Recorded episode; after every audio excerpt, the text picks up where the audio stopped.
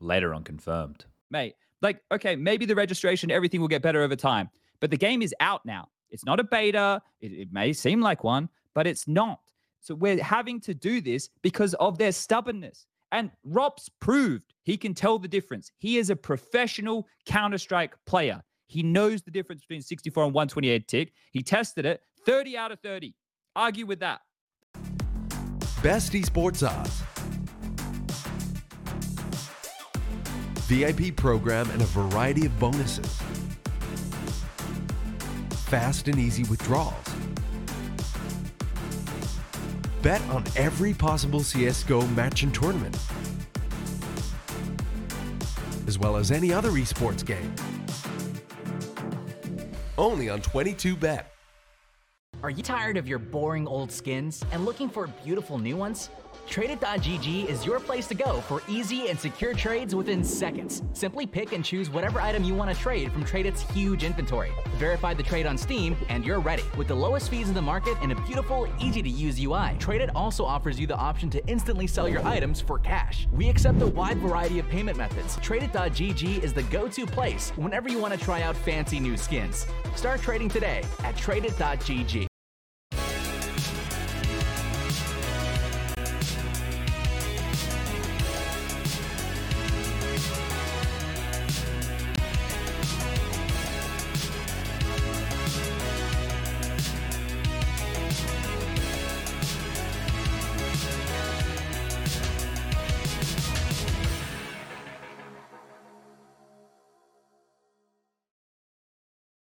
Hello, welcome. I'm a little bit laggy. This is HLTV confirmed. Uh, they wanted me to watch the intro for some reason. What am I watching the intro for? Well, you'll have to find out later. Maybe we told you to watch the intro and you should have been watching something else. Maybe that's the trick. I watched the. I didn't. I didn't see. Did you guys in I'm chat lost- see anything different? I'm in the lost intro? as well. I it have it no makes clue what they're sense talking in about. a it, like an hour or In- so. In a grand scheme of things, you'll understand.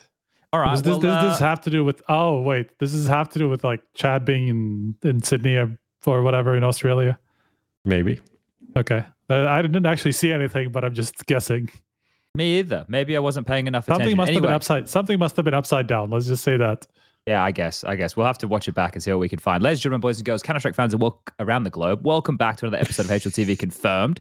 Uh, look, I'm going to be a little bit laggy on TeamSpeak. Things are going to be a little bit all over the place.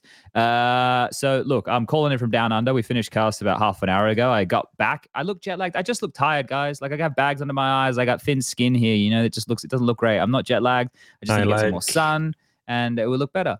I like the comment from Crackly. You're not laggy. You're on subtick.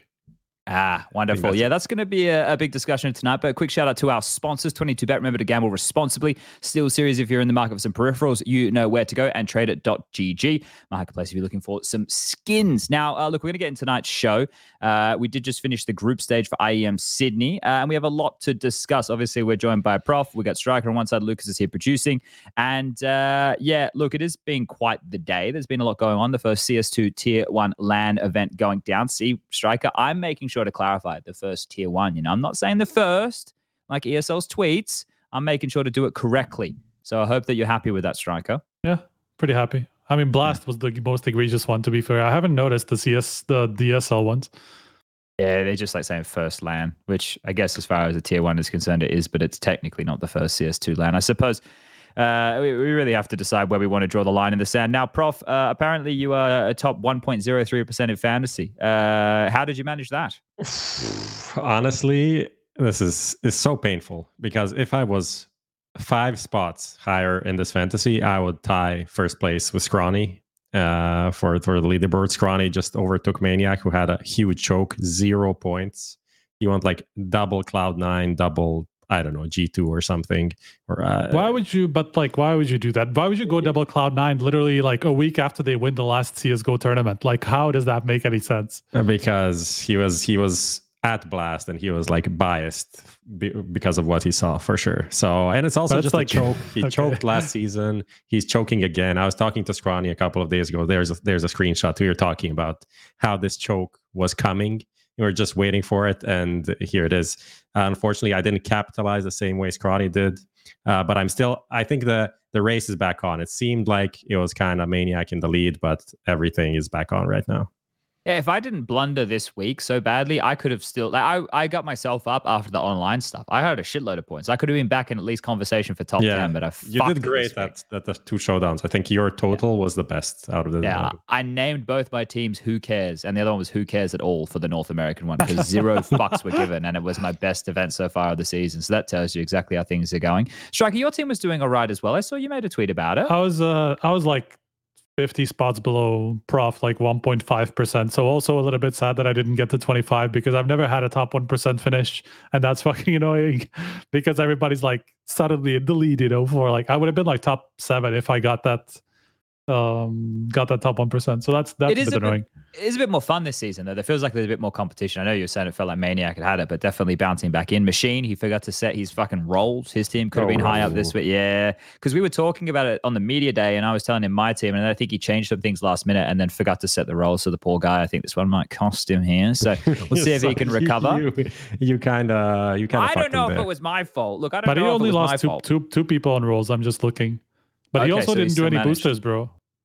Yeah, well, that's a problem too, isn't it? So, yeah, look, maybe uh, maybe the the time zone has cost him here because we are nine hours ahead uh, from Central Europe here in Sydney. Uh, so right now it is a quarter to eleven at night for you guys. What is it like? Quarter to two? Oh Yeah. yeah. Okay, so yeah, got the time quite roughly. Look, let's get straight into things. Let's roll the bumper, get into the recent news, and start tonight's discussion.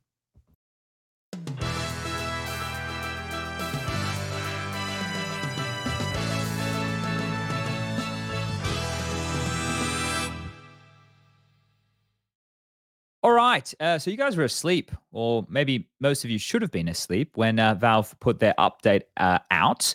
And it was a fun update, one that definitely got me talking. Uh, if everybody missed it, uh, we might be, I can find the patch notes here and we can talk through them. If by fun Uh, you mean miserable for most of the people who have been paying any attention at all to what uh, is going on in CS2. Yeah, well, it got me to bring back a meme from fucking like 10 years ago. So I was really happy to spend my time this morning uh, doing that. Did you guys watch the video from that? Uh, I did not see that. No. Okay. Uh, it's from uh, I forget the name of the World War II film, but it's to do with like when when Hitler's losing his mind, right? It's like this Hitler rant, and it used to be Uh-huh. like a thing people would do for all the outrage. So essentially, did it with uh, with the with the well, alias spies, Okay. uh, which is the biggest takeaway. Just to go over the patch notes for today. So yeah, uh, the first one that they listed, gameplay command alias is now leveraging uh, sub-tick accuracy. We'll get to that. There's some good stuff in here. New sound for final 10 seconds of bomb beeping.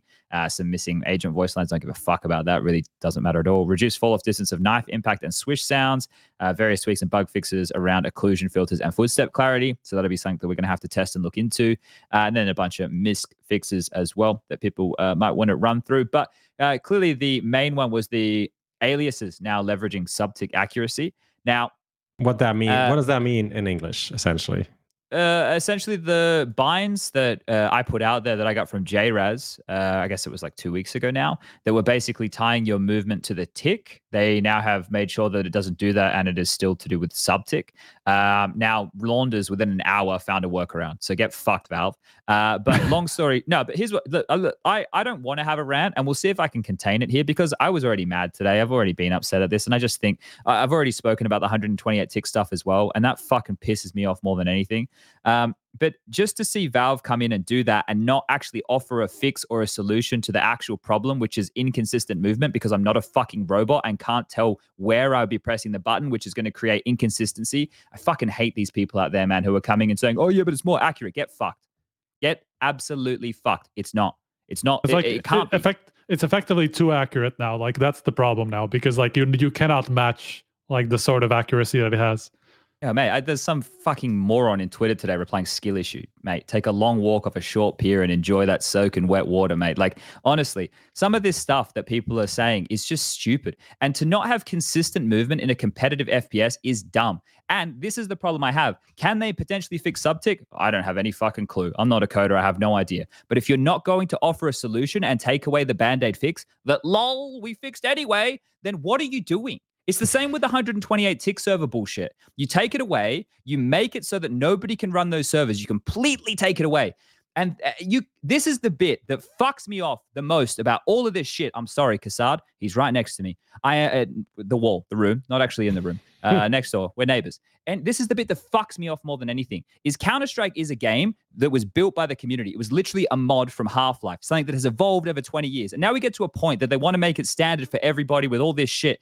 If FACEIT, if Esportal, if I want to make 128 tick server, that should be my fucking prerogative, right? Why am I being limited to play a worse version of the game? Because that's the bullshit that they want to put out. They want to have this new system, all of this stuff. Okay, great. Well, it's it's fucking dog shit. Like it's it's dog shit, mate. Like okay, maybe the registration, everything will get better over time, but the game is out now. It's not a beta. It, it may seem like one, but it's not. So we're having to do this because of their stubbornness. And ropz proved he can tell the difference. He is a professional Counter Strike player. He knows the difference between 64 and 128 tick. He tested it 30 out of 30. Argue with that. Argue with, and this fucking moron on Twitter calling these binds placebo as well. What is wrong with these people, man? There are actual smart people who test the things that we put out there on the internet and they go, yeah, actually, that's true. Oh, yeah, we can prove this. We can actually replicate it. We can do these tests. Oh, that's great. That's great. Yeah, it's, it's not a placebo. You're wrong. You're just wrong. And this this whole thing today just irked me off so much because they removed something that was a fix to something that is bad and offered no solution. No I solution. Think, I'm wondering if like what the thinking from Valve is that like they think that people are trying to too hard to make the game feel exactly the same as CS:GO, and they think that with time, once everybody gets used to the new system, you know, to to to the new movement, then everybody everything's to be okay, you know, because like they're not to have the old game to compare against, and they're to be okay with how it works. But when it goes, the problem with that is though that once you get to things like you literally don't jump as far up every single time you know like you you literally jump into different heights and that's what's causing all these problems with um, like jump throw binds and all that stuff like just generally jump throws all these mist smokes that we've seen during sydney. That's a problem. Like if you cannot replicate the same smokes all the time and all that stuff that that is just that is actually bad. The thing that this is why i have the issue. If if they had come out and said oh we've solved this problem. It's fixed now. So now you don't have to use the aliases anymore. Great. Awesome. yeah but for people who are on higher ping, they will experience the laggy movement more, right? Because you have inconsistency in your internet. On LAN, I'm sure these players are experiencing quite a joyous time. Um, some of them are saying that the the um, the the the pre well, the the term I've been casting all day. That's the one. That's what I'm thinking. Striker um, is still feels as strong. Some people are saying it doesn't feel as strong. I haven't played any LAN CS2, so I have to take their word for it. Um, with all of that in mind, right? Like if if these things are going to, you know, slowly get better over time, that's great, but it's just so frustrating to have the dev removing these things and not offering any solutions. And I'm sure they're working To be honest, stuff. like the, the thing is we don't even know if they you say like these problems we don't even know if they think they are problems, right? We don't even know what their stance on is on these things. They did not say anything, so that's even worse. what's even the worse. benefit, though, Prof, of having inconsistent movement in a game that's competitive and it's all about being able I to know, replicate? And I know, but like you just might have like a different point of view on things, and you also might. It, they might agree, but we don't know what they're thinking right now. Maybe they are just thinking this is this is their solution to have everyone play on the same let's say let's say same level because like a level playing field and not have some people that are using like console commands be just better. Uh, but i don't think i don't think that makes sense especially if you're not communicating it. It's just it's just lame. It's like ah we removed this. Think why did you remove this? What is the point of removing this? Why can't you just say something?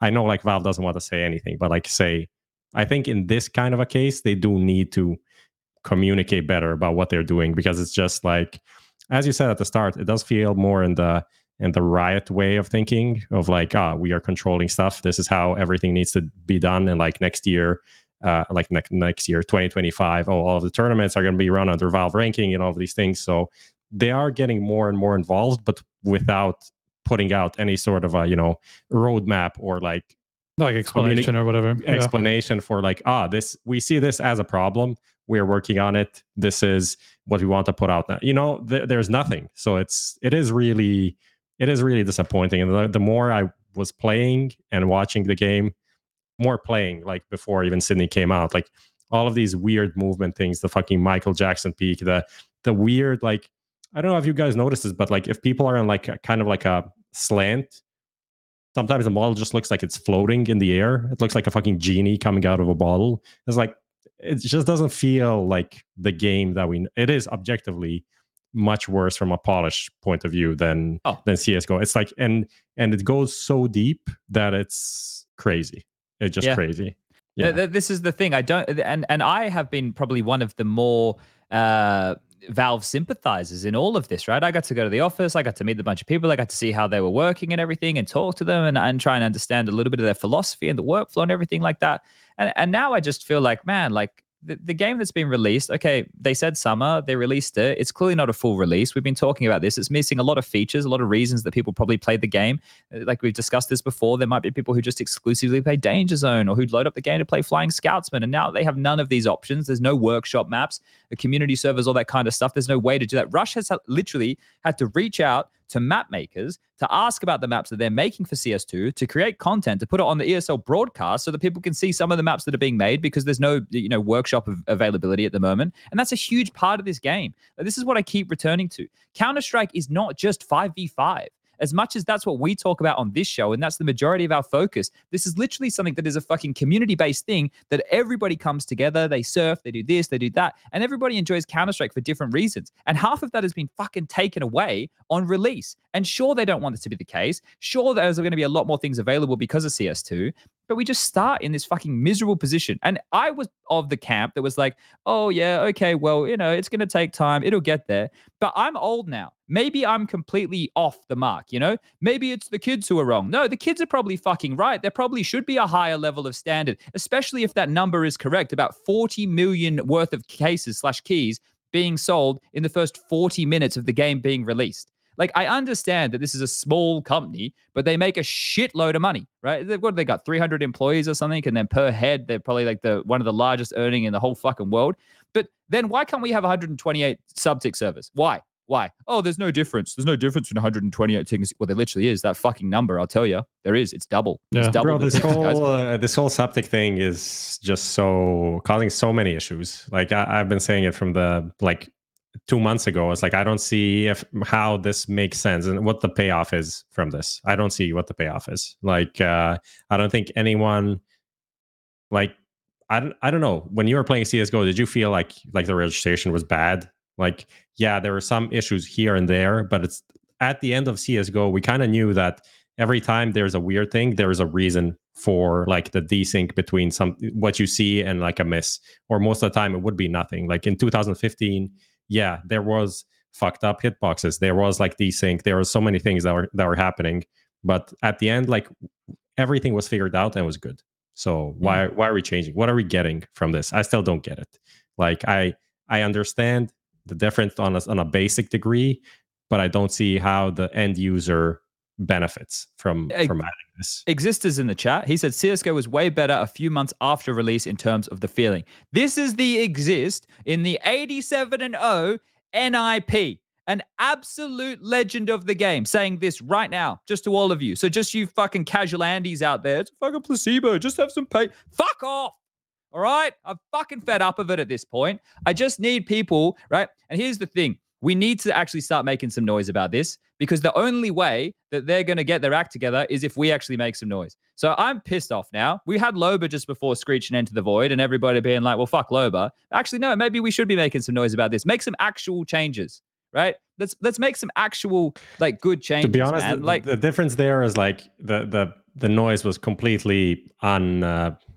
uh, substantiated. It was just like game shit.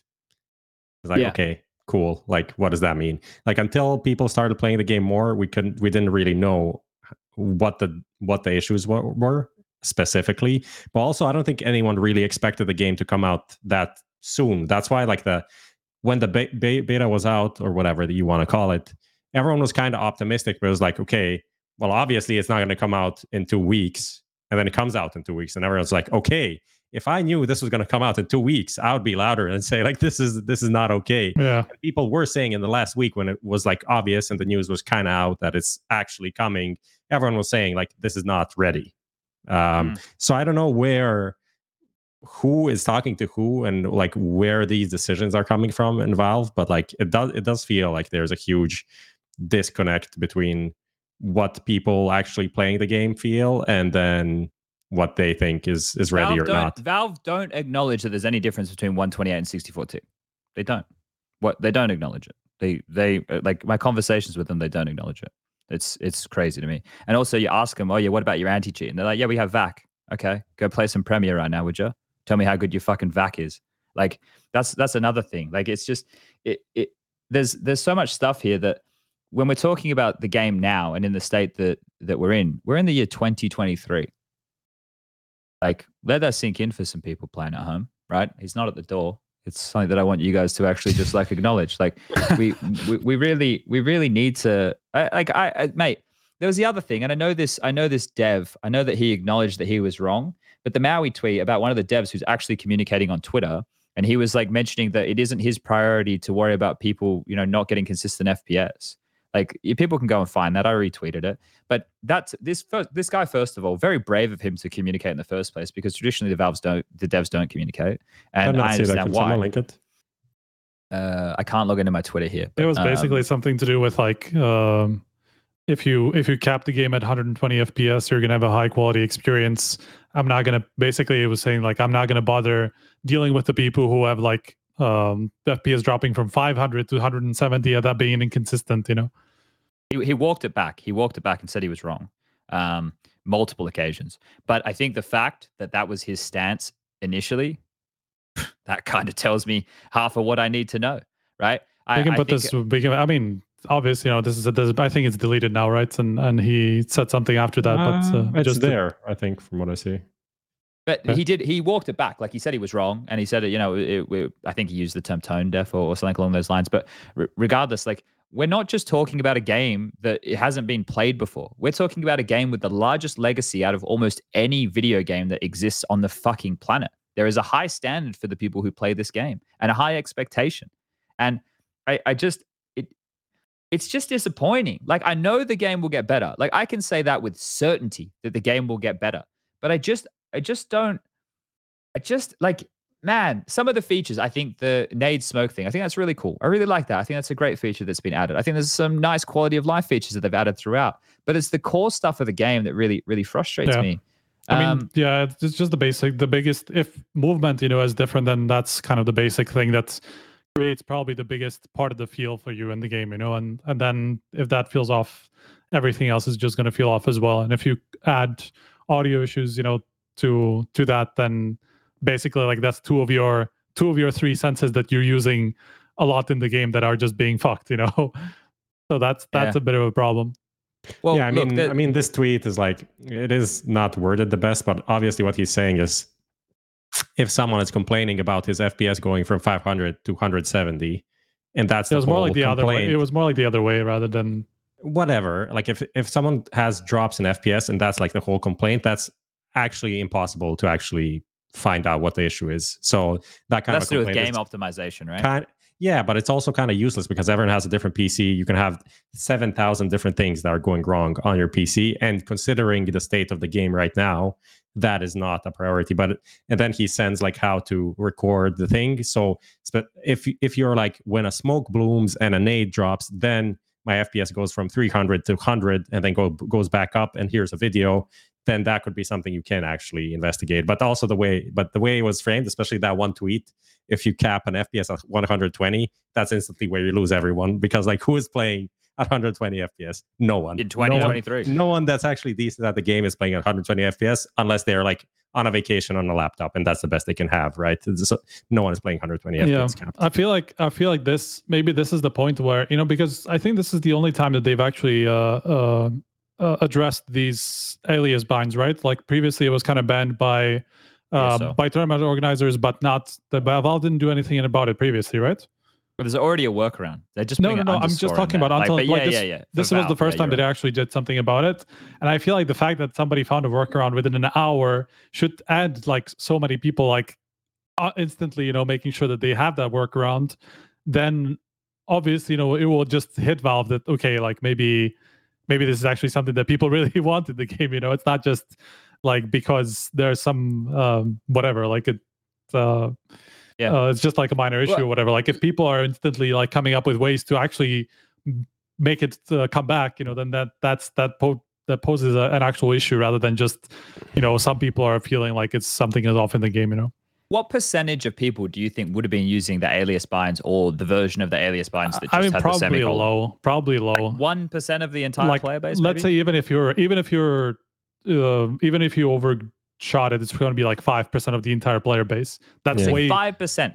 I'm Five saying, percent of like, the entire player base. yeah. Let's say, okay. So that let's say that's the number. Even if you So like hard just- overshot it, uh, is overshoot it. I think. Okay, so if but this is the thing, I'm trying to backtrack some logic from some of the Muppets on Twitter today. So they're like, oh yeah, but they want to be able to collect all the data and know what's wrong. So what you're going to do is you're going to look at it and you're going to go five percent of the player base, if we're being generous, is using these commands. So we don't have enough data based on everybody else to be able to tell that the movement's fucked.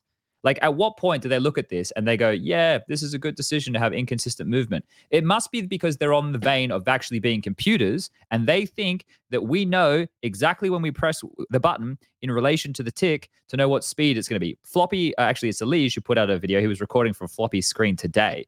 Um, people should go take a look at that to show you the inconsistencies to do with the jumping. Launders also has some stuff that he put out.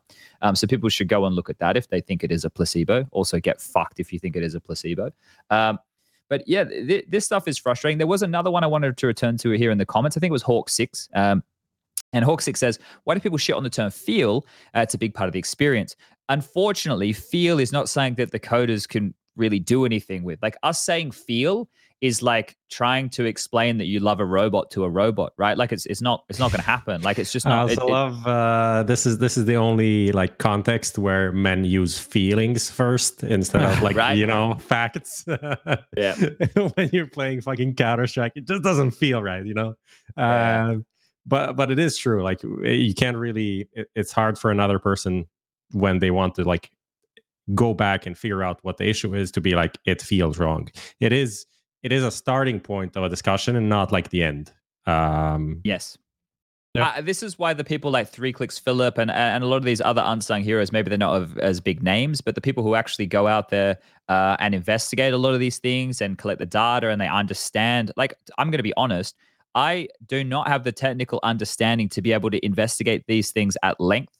I have the experience and the Counter Strike know how to know if something feels right or wrong, right? Because at the end of the day, what Valve decide is what Valve decide. And there are certain features. uh, I think it was uh, uh, Sia Sorcerer. I think uh, she's in here. She was playing in the show match for uh, that DHL thing over in, in EPL.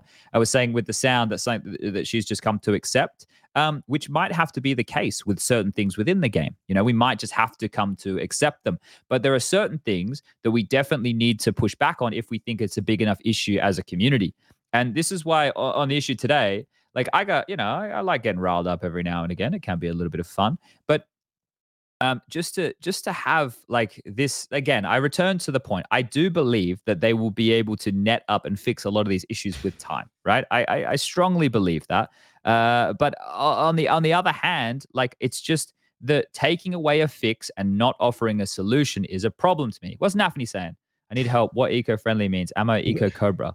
This is the Ah. the Oh, for fantasy the role. boosters. Oh, The fantasy Yeah. role that we added. That does not mean you're an eco cobra. Eco cobra is a guy that has a. I mean, it could be, but it doesn't have to be. You know, this just means you're using the farm guns, as they call it in the Eastern Europe, SMGs, SMGs and shotguns and stuff like that. That's going to give your uh, team more economy. Not that you're killing low economy. but it's in a good way. So it's in a good way, effectively, Yeah, rather than it could bad. be it could be could also be a good booster for like Blamef but it's usually just for all the like the the igls like HooXi karrigan that play with the shit guns that's like a good good role for them I like how Blamef has become the peak example of, of an eco cobra. Mate, there's uh, on this Skybox Edge thing that I have access to, which I'm very fortunate that uh, Skybox gave me access to it. I can like filter and I can find out like fucking like I'm surprised you go you guys should do this. You guys need to have like a stat line. Get Peta to fucking put it out there to Right. do with the eco hunters. I know the players would appreciate it so much if you like freight like you had it front and center to see who the guys whose stats are just overinflated by eco kills are. They would fucking love that shit. That would But that a- would make them horny as all fuck. well, whatever. Um, let's not get into that.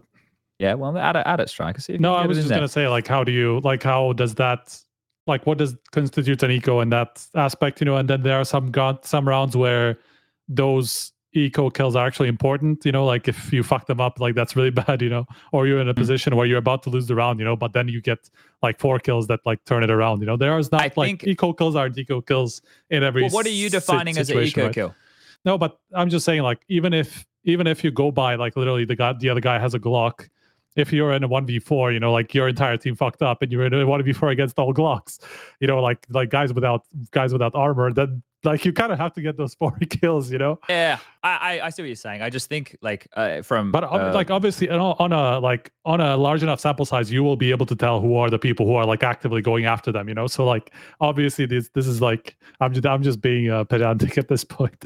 I think I think it'd just be a fun thing to look at. But something that I wanted to note because um, I saw Raga talking about this and I replied to his tweet. But there was discussion about the jump bind um, for the throw. And something that Valve actually did while we were in the office, we were talking to them about the jump binds and the different aliases that we were using while we were there. These were things that we were actually discussing with them um, and talking through what pros use and all this kind of stuff so that they could get a better understanding of, of maybe what they should be expecting or what they could be expecting. Um, and one of the things we told them was jump throws because uh, uh, it makes it consistent, especially with the step jump throw. And we went away. We came back the next day. Not only did they add this, but they also made a lot of other fixes to the game when we were there. But overnight, they added a thing in the menu so we could set a key to jump throw. We had it as a key.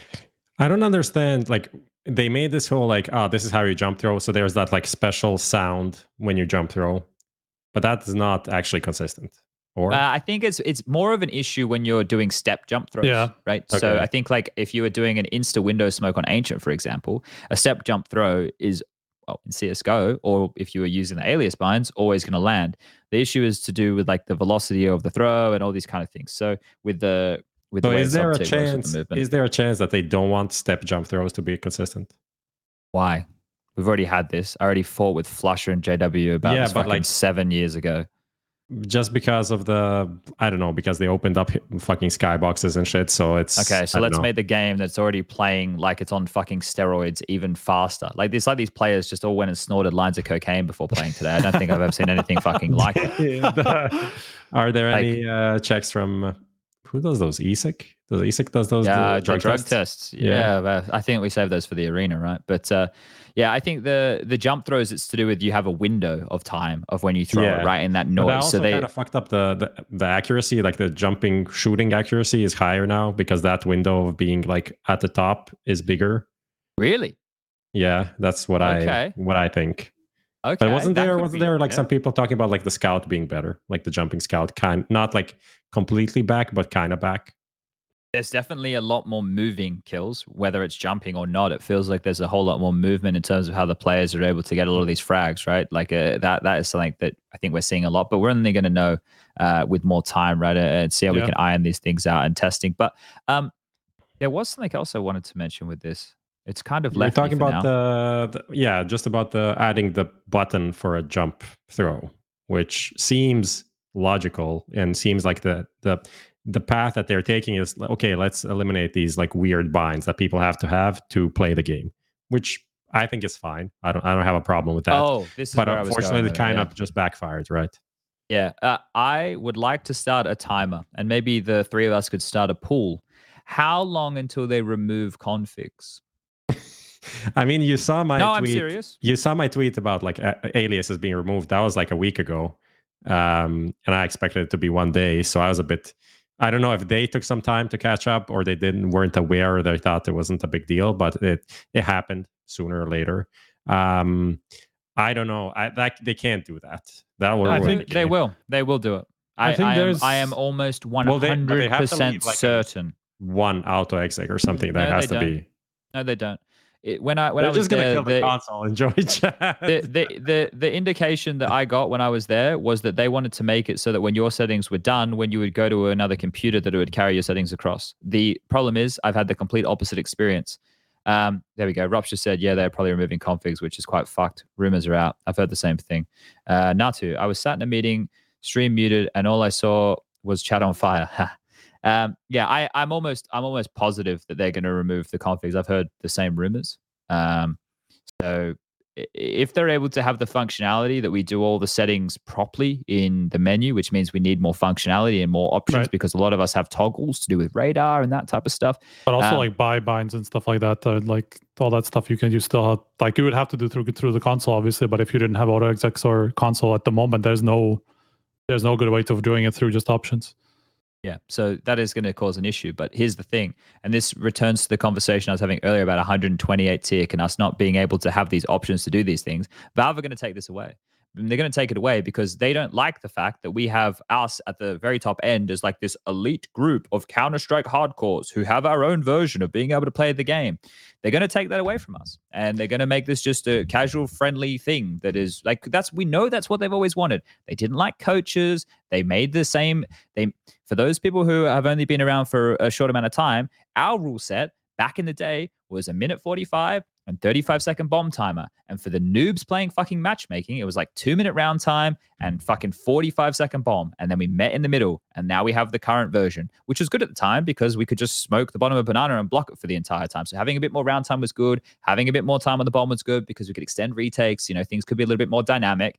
But this is the thing. They will just make it for the casual Andes. And that's going to be fucking amazing, isn't it? Because they're going to remove all of this functionality that we've had for all these years um, just because they want to try and appeal to a larger fan base. Well, guess what? Counter Strike was already breaking records and it was the way it was before. So why the fuck are you cunts so fucking stubborn about taking the shit away from us that we've had for years? Explain it. If the if the reason is oh just so you know the casual user has the same experience, we've already you're you're arguing up against the point that the player base was already proving the other way. More and more players were playing. The game was only going up. So what are you doing? Why are you taking this away? Like why? It just doesn't make sense, man. I think Things it were really is- trending up. I think it really is because they don't think this is an actual issue. Because, and to be like, to play devil's advocate, like I kind of understand that line of thinking at least, even if I don't agree with like the specific one, because like if you create inconsistent jumps, you know, then all these things that we see in pro play is just not going to happen as it used to happen in CS:GO, and that's a problem because then like strats are going to be off all the time. You know, like people will make many more mistakes, and like the game is just not going to look as polished as it did. Like just look at the fucking BetBoom bed boom game on Mirage that they played today. They Bed missed like fucking 15 smokes on window in an, in a half. Like obviously, like I don't know if it was always the same person. I don't think so. It was like multiple people because it was even in one round they missed it three times or some shit. And like I'm sure it, part of it is just because okay, it works in like the jump throws are actually a little bit different in CS2, and so like maybe they're just not practiced enough in them, and they will be a little bit more consistent than that. But like on the on the extremes, it looks pretty bad. But okay, th- to to go back to my original point, like I understand the line of thinking that maybe this is not an actual issue, and it's only an issue because people have the comparison, and like there's a lot of again like people think that's that a lot of this is placebo. And some of it like that have we've had issues with you know that people thought was placebo actually was kind of proven to be placebo and just not not actually making a, a real difference. But in this case it is actually making a real difference and people are are trying to make it return exactly because just the game feels differently if you play um if you play with those binds as, as they are now you know and if they didn't make a difference you know why would they fix them in the first place you know if they just thought okay just let people play as as they want to play like Mate. with then then that wouldn't make any sense right That's my same argument with 128 tick. If it makes no Yeah, yeah. difference, why are you getting rid of it? Oh, Right. wait, because it makes a difference. ha, funny that. And then again, I just return to my point. It's not like they're short of money. Like it's not like we're talking about some fucking indie, dev company, right? Like there's Yeah. the meme for you, but we're not talking about like if we had 128 tick subtick, I think a lot of our problems would fucking go away. I wonder, you know what I wonder about? I don't know exactly like I'm just not good good enough with the coding part of it and I haven't like uh, kept up enough with like what exactly it's the the the fact that you lock your movement and all that stuff to 64 tick is causing and like what else it's affecting. But you know, let's say subtick only stays for um for consistency and like the whatever it like so that your shooting is is consistent you know across uh, uh from from the server side to the client side whatever all that stuff you know but movement stays locked onto take Yes. you know wouldn't Yes. that kind of solve our problem to some degree Yes. That's what I was thinking they were going to do, Striker. I thought they'd go, oh, They would go these the other guys seem to want yeah. the consistent movement. Why don't we just lock the movement to the tick? And we could just do that by putting these commands that these guys have backdoored as the standard. Yeah. Wow. Imagine That but I don't know. I don't know what else it. w- I don't know what else it it could affect that would like basically defeat the purpose of having subtick in the first place. You know, I'm not entirely sure how you can just lock parts of it. Obviously, we've done that. You know, with these alias binds, like we've we've literally locked parts of it to sub to uh 264 tick. You know, so that it feels feels a little bit more like CS:GO, at least in, in 64 tick.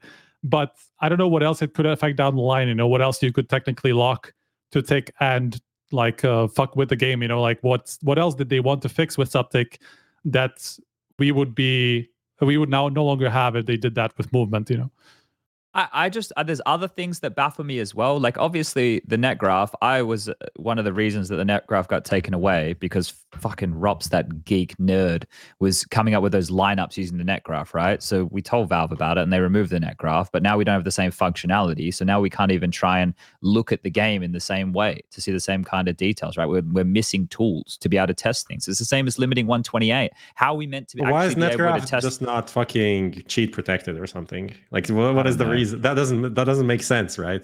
Like, if the only thing is like trying to uh, disable like the competitive advantage that you can get, that was like in was it in Source or 1.6 when someone was near, then like the VAR went up or some shit. Like there there's there's yeah, it was 1.6. Yeah, that sometimes happened. Yeah. yeah so so you could get information like that uh, like okay but like let people when they're just trying to figure out shit be able to get that kind of stuff you know when Yeah. i want to just test my internet to go on a server and fucking try or whatever have it i don't know it doesn't make doesn't make a lot of sense and kind of back to your point it's like a game like this goes big because of the community and because of you know i, I understand we need to standardize things if we want to have like an esport but also But you need to have- about the esport. But you need the to- opposite. you need to give people like the the the wide breadth of possibilities to get those new game modes and shit in right? To get new ideas to get whatever different uh, round timers and shit like that. And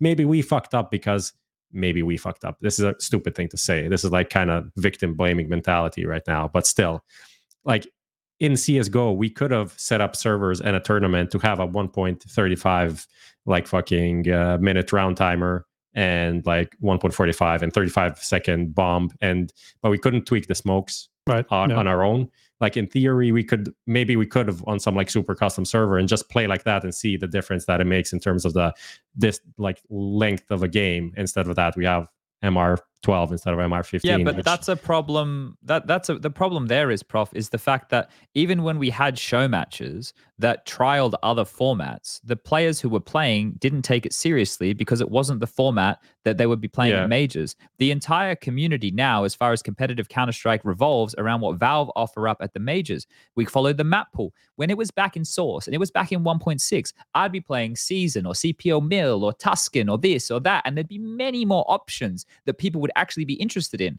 But now, because of the pathway that Valve has provided, which we all are very grateful of, of having the majors and the stickers and these two massive events every year, it's standardized. So if you're going to standardize something, you are responsible for that. And the players, I don't blame them for playing these show matches and not giving a fuck. Why would they? What has it got to do for them to actually winning a major, which is their number one goal, or winning a big Yeah. tournament like a Katowice or a Cologne? They don't give a fuck, and th- that's not their priority. So sure, no, I mean it's not a, these it's things. it's it's not an experiment for them, right? Like it's it's just yeah, it's just a show match. So unless you make it like a thing for multiple tournaments or at least for an entire tournament, you know, so that people have to have to be more honest focus like- on that, then yeah. it's not going to make it the difference. And it's not like Valve was like, "Hey, this is a MR12 test run, guys. Can you play this seriously?" They didn't. They didn't have any input on that. That just like people did what they did essentially. Mate, Uh, These are like, the we- same people that had random third map at a major, the people that added a revolver to the game. Like these are the same people. Just so everybody they they, they are first of all, Honestly, Valve- random third map not as bad as the revolver. Revolver is like a completely different universe. I think Random- things. Actually, that I was think the force overpass and cobble. I'm almost Yeah, certain. exactly. Because they they needed to expand the map pool from five to seven, and if they didn't do that, no one would play either maps. I think it it is shit historically, and for the players and teams that are there, such so much fucking luck in that. But it was kind of a yeah, it was it was a solution. I'll say the revolver was just not needed. I mean the revolver anyway. just had like the I don't think it was like as a thought like the, the gun wasn't actually that bad. The problem is it was overpowered as fuck. Like the the the values were were off. You know, the actual gun, I mean, it's not very like it's not particularly well used, even if the stats are okay on it now, because like why would you kid like why would you play with a gun that like forces you on a delay of shooting? Like Yes. that doesn't make any sense if you're a pro, you know. Yeah, if you're like a casual, you want to have fun. Like, yeah, yeah, I'm, I'm running around with a revolver that just goes like, yeah, sure, like that's fun. But like for a pro, like nobody will will forcefully do that. At least not many players. Yeah. Okay. Well, uh, look, we can talk more about this as we continue. Um, we're gonna all sit here and pray for our good friend Bob. Um, should we? Should we do Skinionaire and then we can talk more about this? Because otherwise, I'll just fucking go for two. Yeah, I mean, we can we can kind of. Yeah. I'm sure we're Sydney gonna from this. Yeah, we also have like some CS2 discussion there about the meta and stuff. So we're Yeah. probably gonna go back into CS2 very quickly. Okay. Uh, I didn't really manage to avoid ranting, so my apologize. Uh, No, I no, apologize no. to everybody. I- it's funny. Uh, It's funny. Like if people, especially if like somebody is on like a confirmed binge, and they're gonna go through like the last three or four episodes where you're always like, just let Valve do their thing. You know, just give them some constructive feedback to to today's version. You know, like the first hour where it's just like nonstop rant about Valve and how fucked they their view of the game is. You know, like it's just Well, the, the funny to me. older the older I've gotten, the more reasonable I think I've become, and I've also got to a point as well where like I understand that things take time and it's not all immediate, and we can't just like th- have things happen immediately. Like that, that that's something that comes with age, right? But today just fucking pissed me off. Like it, it just shows yeah. it's fucking tone deaf, man. Yeah, Like I, I'm uh, hoping I'm hoping that the fact that literally like it took an hour for people to find a workaround and everybody's immediately switching to that, you know, so that the, the- like that feeling stays. Like hopefully that will make them understand. Okay, there's actually something going on here. It's not just like people being stupid and not understanding that the game actually feels the same, and this is just making a like whatever a difference only on in like the net- the the pure numbers that you see on like NetGraph or whatever it is that that shows the the the height and all that stuff. removed in two weeks or less. Mark mark my words. I think I Um, don't from think that's going to happen for for one reason that uh, just to show just to to to round out this conversation. I think the first that we will see is moving some of these things that are only possible through config to the cons to the options. Like like buy binds already exist to some degree, but I don't think they're like super I mean, they're in do the it game. at the bo- at the same time, and half of the things are still not going to be available. or and then maybe they're maybe that's also maybe that's also it. Yeah, maybe they're just gonna go go with that and then just realize they fucked several options out of the game because it's no yeah you can't do it through config. Anyway, yeah, I It's think so you might good. be right. All right, everybody in chat is already one step ahead. Type trade it in chat right now if you would like to enter the draw. We're about to do Who Wants to Be a Skinionaire. Those of you who are not familiar, uh, we have five questions. Uh, there you go. Rob just said they will do it 99%. There's already Cloud CFG. Yeah, we're all fucked, aren't we? Um, okay, I mean, but that's been the case for a very long time, no? I don't know if it's in the same way. If you go into the config files, you have to get it over three or two or three different files to get mm, everything. Whereas before it Yeah, was right. If it was less. Anyway, five questions. Uh, each question that we get correct, this is it me answering? Is it Striker answering? I think it's just answering? I think it's just you do you do it. Okay, I'm Yeah. answering. Let's see if I can calm myself down to focus. Uh, five questions, multiple choice. Every question that I get correct, we're going to move the slider up. If we get all five correct, one lucky winner will be taking home the grand prize of a $50 voucher for tradeit.gg. This is who wants to be a skinionaire. Keep the traders in the chat and let's get things underway. What is the theme for tonight's quiz? Does anybody know? It's Sydney. Okay. All right, cool. Uh, I am Sydney. That's the theme. Let's get things started. Lucas, question number one. Who's? Should I read it out? I read, I'll. I'll read. Uh, maybe okay, I'll all read right, it out. Okay. right. Yeah, read it out. Okay. So IEM Sydney 2018 had the most Aussie majority teams at a Sydney event to date. How many? Four, five, or six? East was there because uh, Prof was wearing Prof was wearing the uh, the jacket before. Uh, Renegades would have been there. Um, majority. majority Was this already 100. Thieves time or 2018. No, it wasn't, I think they right? became. it was no, they- 2019? uh, Or so maybe both. only- 2018. There were renegades. I think it's only four. I think it's only four. Five or six sounds like an awful lot. Unless one of the teams stood in because somebody could. It's four still seems like a lot. Four is a lot, yeah. Four is a lot. I'm just going to go with four. Uh, it just seems like the most logical answer. Now, the correct answer is five. Okay. Okay. Who were so the teams? Do you know who they were? Uh, I'll I'll read them read them out. So we had Chiefs, Legacy, Order, Greyhound, and Renegades. I have no What? idea Okay. why we had Wow. so many. Let me see. They must Ah, have been standing. Legacy At, Legacy was a replacement team. there you go. Uh, Renegades was invited, and then we had three Oceania slots. Oh, okay. All right. Got it. Well, I just want to let uh, the people in chat who typed four know the reason I selected four is because of you. You only have yourselves to blame. All right, question number two. All right. Which of those Sydney events had no visa related visa related replacements? Well, we, we we ruled out one that's not even in the options because it's 2017, 2019, or none. Visa related. I would. Well, this feels like a trick question. I want to go with none. Um, but when the guys from Astralis couldn't come, that wasn't visa related, right? No, they just. I just. think they skipped just they just skipped it. Yeah. That was- But I thought. Oh, okay. I don't No, I don't Oh, think yeah, they that's ever. I don't. There was a no, I different think he was there once. I, I think Yeah. uh, th- they were there once and then decided never to come back because dev1ce had Do problems want, traveling that far. uh, Do you want a hint? I'd like a hint. Um, one year had a lot less teams. Oh, oh, was yeah, it the I- first? Was the first year just eight teams? Oh, it was. I think it was. I'm locking in 2017 was it just eight teams? 2017. Correct answer is 2017. Okay, yeah, that that kind of set, sits nicely. That says thank you for the hint, Prof. I appreciate that. I That was too bad. That gave, gave away the answer instantly. Wow, you know, we got the first one wrong, That's so right. at least we got the second one right. All right, question number three.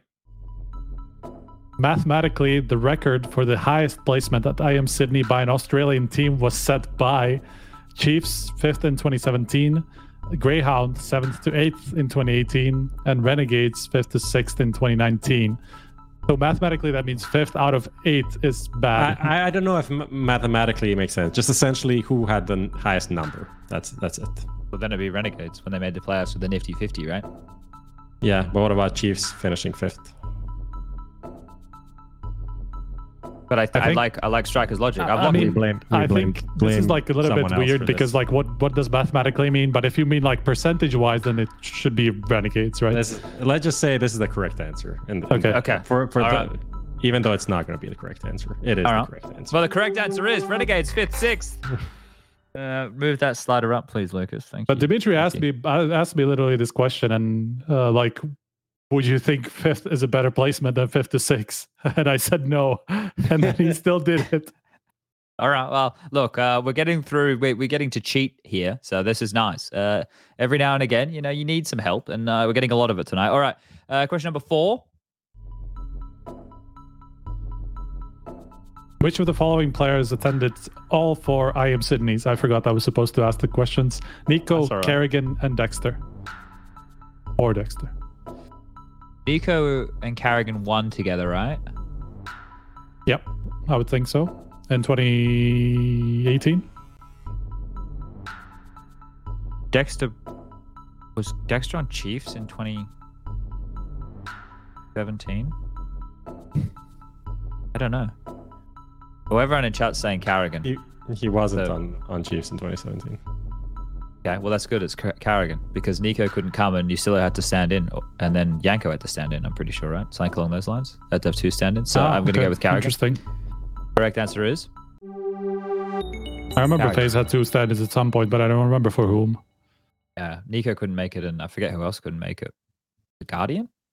I feel like it's Guardian. Maybe. Looks like it could have been Guardian. Okay. And uh, fifth and final question for this evening. We can still salvage this one. How's your memory?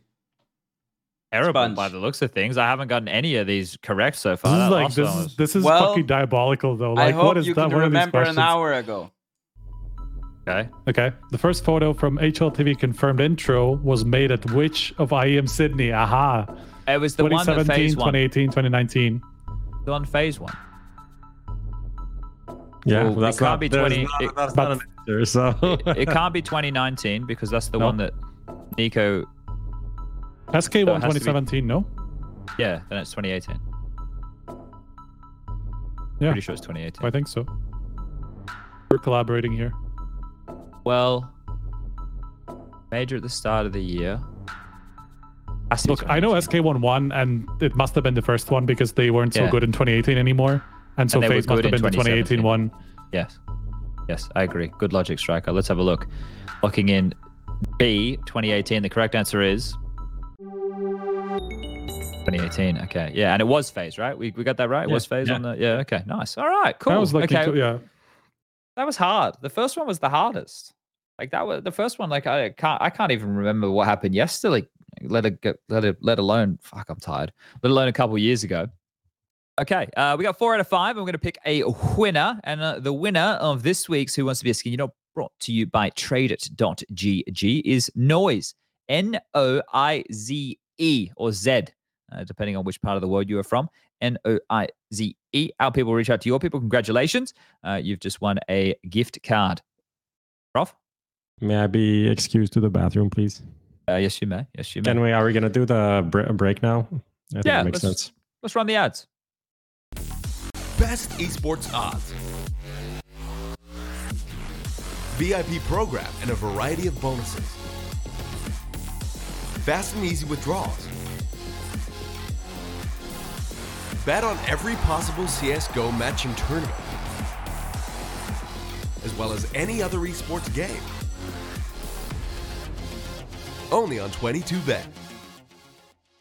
Do you want to change your boring old skins for awesome new ones fast without losing a lot of value and without the risk of getting scammed? Go to tradeit.gg and safely trade your items within 60 seconds. Just select which items you want to trade from your inventory and choose whatever skin you want from Tradeit's inventory. Click trade, verify the trade on Steam, and you're good to go. With the biggest inventory available for the lowest trading fees on the market, tradeit.gg is your go to whenever you want to play with new skins.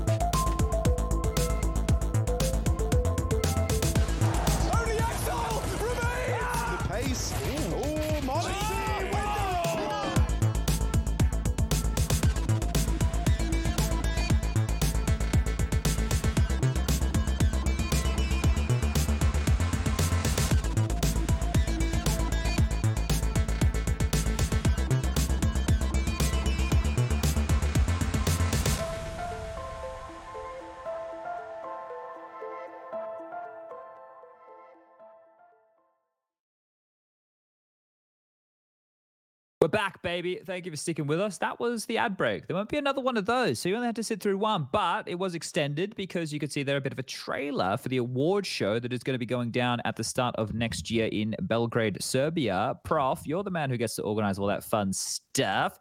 Uh, how's it coming along? Coming along good, I would say. We we got out the big news, which is always kind of a kind of a big milestone moment, I would say. So that's pretty nice. Uh, there's the award show website that people, if they want to like find out more um, or sign up to to attend, it is uh, like an industry only. But we're you know looking to find people that want to come. A lot of people already signed up, which is cool. We're talking to to teams. Um, like people are asking why not Stockholm. Uh, the main reason is simply the boot camps that, that we're adding for this year. So teams that are that want to attend will have a possibility to stay at a boot camp and like prepare for the next season because that's kind of the, the main issue that we had last year for getting more teams to come is like oh we need to have our boot camp. So like traveling from wherever they live to an award show and then to a boot camp and then to an event after that is a lot of you know travel. So we're kind of streamlining that and yeah working with relog for the boot camps that you know that that has become a, a hub in itself and being non-Schengen also helps. So a lot of a lot of players and talent even are kind of struggling with the EU days to keep that under the 90 out of 180. So it helps to not be an EU for for that kind of a for a boot camp preseason boot camp. So that's what we're looking for. Also uh, a bigger venue than than last year, like three times more guests I think that we're expecting, and yeah, a lot of a lot of cool stuff. Three times more. That's cool. It's I might be a lot shave my head for the occasion again. So uh, we'll see how that one goes. I'm being serious. I think I might. I kind of like the buzz. It wasn't too bad. Uh, but yeah, that should be exciting. And I think the Schengen days is definitely a big one. Definitely something that a lot of my colleagues have to struggle with. Um, that's why I got that fucking Maltese ID card. We've got a fucking 10 year Malta residency. That's really quite nice. Uh, all right. Well, Uh, you all have that to look forward to at the start of 2024. Yep, you've heard me right. We are coming to the end of another year. Uh, but right now, we are at uh, the first Tier 1 CS2 LAN event down here in Australia. And the time zone, as I mentioned before, is nine hours different between Central Europe, which is where the majority of our viewer base comes from, the European continent. Uh, and the Vox Pop for this week is asking the question How is everybody at home liking it? Uh, how do you feel about tournaments in Asia and Australia? Uh, and I suppose that a lot of the opinions that we will have gotten uh, will be quite negative. So, uh, what's the consensus, Prof? Uh, yeah, we, we asked like us that question like generally to get the vibe, and I think people that re- responded were pretty okay with it. Kind of, you know, it is what it is. You know, sometimes we have to have tournaments in different parts of the world. But I was curious to see like how much people have been actually watching. So obviously, stats are one thing, and the stats for the tournament overall will come out at some point. But from our following, for the Vox Pop, uh, people said, okay, 24% said watched most of it. Um, 36% watch one to two games per day, which I think is the normal for like a European kind of a setup. You wake up in the morning, watch a game or two, and that's like okay. Even even that's pushing it probably for like sleeping schedules of gamers. Um, and then 27% watch just clips and read news, and 10% not keeping up with it. Um, I think it's it, is it is kind of what it is for me it's been weird to wake up and already have like so much to catch up on and then even waking up at like eight ish which is not not normal for the average cs viewer i'm, I'm sure. Yeah, I, I think it's something that um, is an unusual experience for the Europeans, which is something that you know I'm not I'm not going woe is me by any means, but it's something that I did for years, for the majority of my life actually, when when watching Counter Strike, um, and it will come with some pros. Come the weekend, you'll all be able to enjoy your Saturday and Sunday evenings, Friday as well, Mhm. actually, uh, because the games will be starting later here, which will mean it'll be daytime matches for everybody in Europe, so you can watch the games during the day, um, which will be quite nice for a little bit of a change. I know that most people like to Pretty do their prime time viewing at though. nighttime. Yes, yeah, that is unfortunate. NA have been reaping the rewards of being able to get the early games on a nice time. Um, but yeah, I, I I know that it's not going to be perfect for everybody, and that's kind of just the way it the can be like world it works. can be literally like you have a 24 hours or whatever it is, like 18 hour span from like uh, west coast to Sydney. So that's going to be a problem. Well, even like in Australia, mate, from where we are right now, like I, I landed in Perth and I spent five hours in Perth and I, I saw my parents and then I got on another flight at 10 o'clock at night or it was closer to 11. And it's a four to five hour flight, depending on the winds. Yeah, that's real. Uh, between Sydney and Perth. And by the time I then landed in Sydney, it was 6 a.m. So, you know, a, a flight that takes, I think it was four hours in that way, plus the three hour time difference. Like it's, it, it was always difficult for me. Like I remember when I was playing with the Vox Eminor guys, um, I would, I was fortunate because when I was plumbing, I was working with my dad. So I was able to finish work early in the afternoon, just after lunchtime most days. So I could get home when they were finishing work and we could all play before they had to go to bed at nine or 10 o'clock because they had to get up and drive trucks or be a carpenter in the fucking morning. Um, Bro, you have three know, hours, three time zones in Australia. Yeah. I didn't actually Uh, realize that. Yeah, it's uh it's, it's one of those places right um i i just read a comment in here uh from nitro rip chad sounds uh chad sounds like he's so pissed off and car and pissed off with the game when casting no that's not at all. I'm having a great time. I'm i'm i'm, I'm loving being back. I think my casting as well i've been having a lot of fun with it. I've been uh different words have been popping into my head not just saying the same bullshit. It's actually been lots of fun. I've really been enjoying it. I, I like my casting. Actually, I don't know. It was yesterday or the first day. I think yesterday I was watching some games and you had some very funny, not classic Chad moments. Like someone was ah, he said broky was taking him forcefully from behind or something like that. And like, and then there like a few sentences later, there was another like unexpected, not a classic Chadism, I would say. I think something that like, and I know I get a lot of criticism this on by the same like six or seven guys on the forums. Like I see it a lot, and they hurt my feelings. Can you name the them all? B Tannen. Jerry's Jerry's one of them, but I think that's just like B Tannen in disguise. I feel like that's just like B Tannen's new account because he hasn't been on the like he got banned. I'm pretty sure. There's that guy. There's like a some American guy as well. I, well, with an American flag, but lots of people. And like I I do read the comments like, and it it does it does get to me. Like I I I try to not let it, but like the things is people are pointing out insecurities I already have about myself. So it's like they're just reaffirming the negative thoughts I have. Which that's half the problem. Um, and uh, like not a lot of the time, like I don't, I I try, like I fucking love my job and I love the game, and all I do is go out there like every day to try and do the best possible thing I can because I know I'm extremely privileged. Like I, I know what it's like to work a real job, and I never want to go back to that. And I want to work in Counter Strike for as long as I can.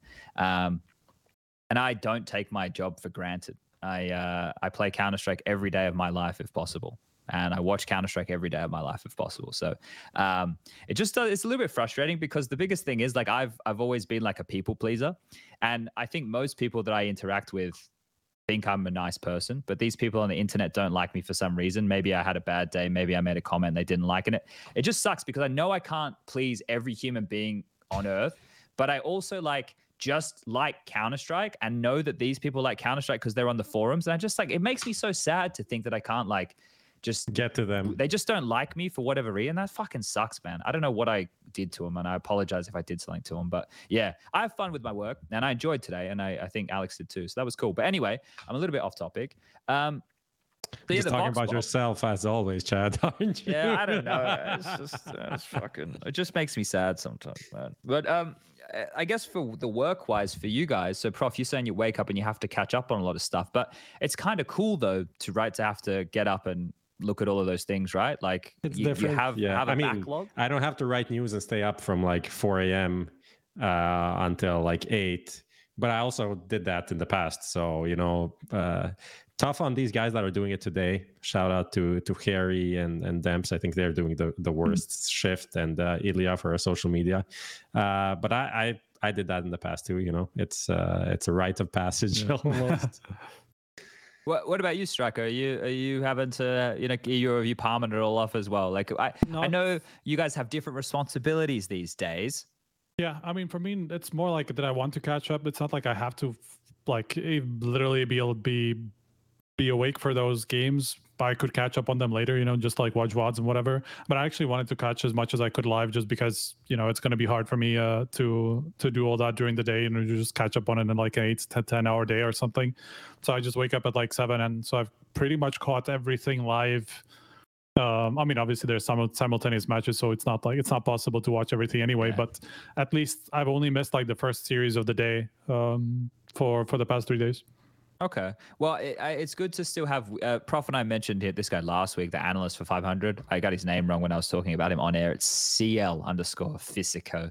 Um, he's still been doing these nice little threads. Um, and obviously, Nart's doing demos, and I know Rush is doing some stuff. But I think the in, most interesting thing at the moment is because there are a lot of people interested to see how Tier 1 Counter Strike plays out for CS2, that what I am looking for, and I don't know how it is for you guys, and I don't even know how it is for the viewer. So I'd be interested for the people in chat to, to let us know.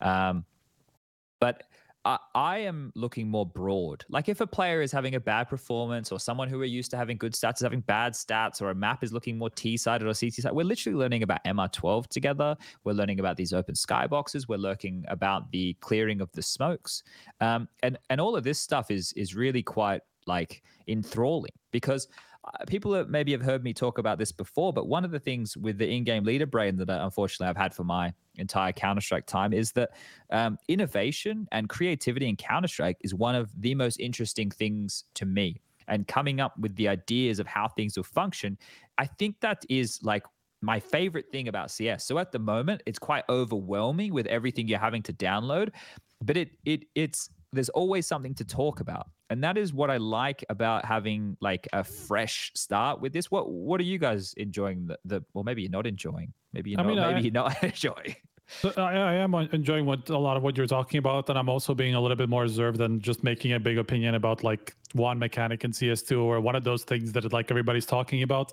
because I know that they a lot a lot of them kind of interlock and and um, have an effect to each other. Like you know, one of the, one of the examples would be like you know AWPers um, and how much they're talk like people are talking about how they're going to be affected and all that stuff. And i see that they have there are less op kills happening in the game even like statistically i can see that. You know if i look at sydney i think it's like 7% of all kills are with the op but then the normal value would be like 12 11 to 12 okay, has been like the okay. last few few events. So it's kind of a big drop. But at the same time, you know, if you just consider the the, the fact that a lower percentage of rounds you will be even e- be able to buy the op because you know you just don't have as many gun rounds as you would normally and uh uh and because it's you know let's say normally you would have the op in the fourth round of a game typically like that's the first time that you that teams buy it and if you have the next 11 rounds to buy it you know at least on one side and that's four out of or like 11 out of 15 is more than eight out of 12 you know percentage Okay. wise you know of the of the entire uh, uh like of the entire kill count. So of course like there's going to be a drop but maybe it shouldn't have been this big. So i'm just curious about how much these these things interlock, how much is just because of the peakers that have advantage like making people think that okay maybe it's not worth buying the op in this position you know? A lot of these things can just come down to more like conscious choices rather than op oppers actually being worse. And it's hard at the moment without actually looking at the data properly or having even more data. You know we only have some tier two tier two matches tier two tournaments and the first tier tier one line they're not even going to compare to each other because it's different teams different approaches all that stuff so we just like i'm just waiting for more data to actually make a big informed opinion about like how bad something is or how good something is Yeah, Yeah. I think that's a fair approach.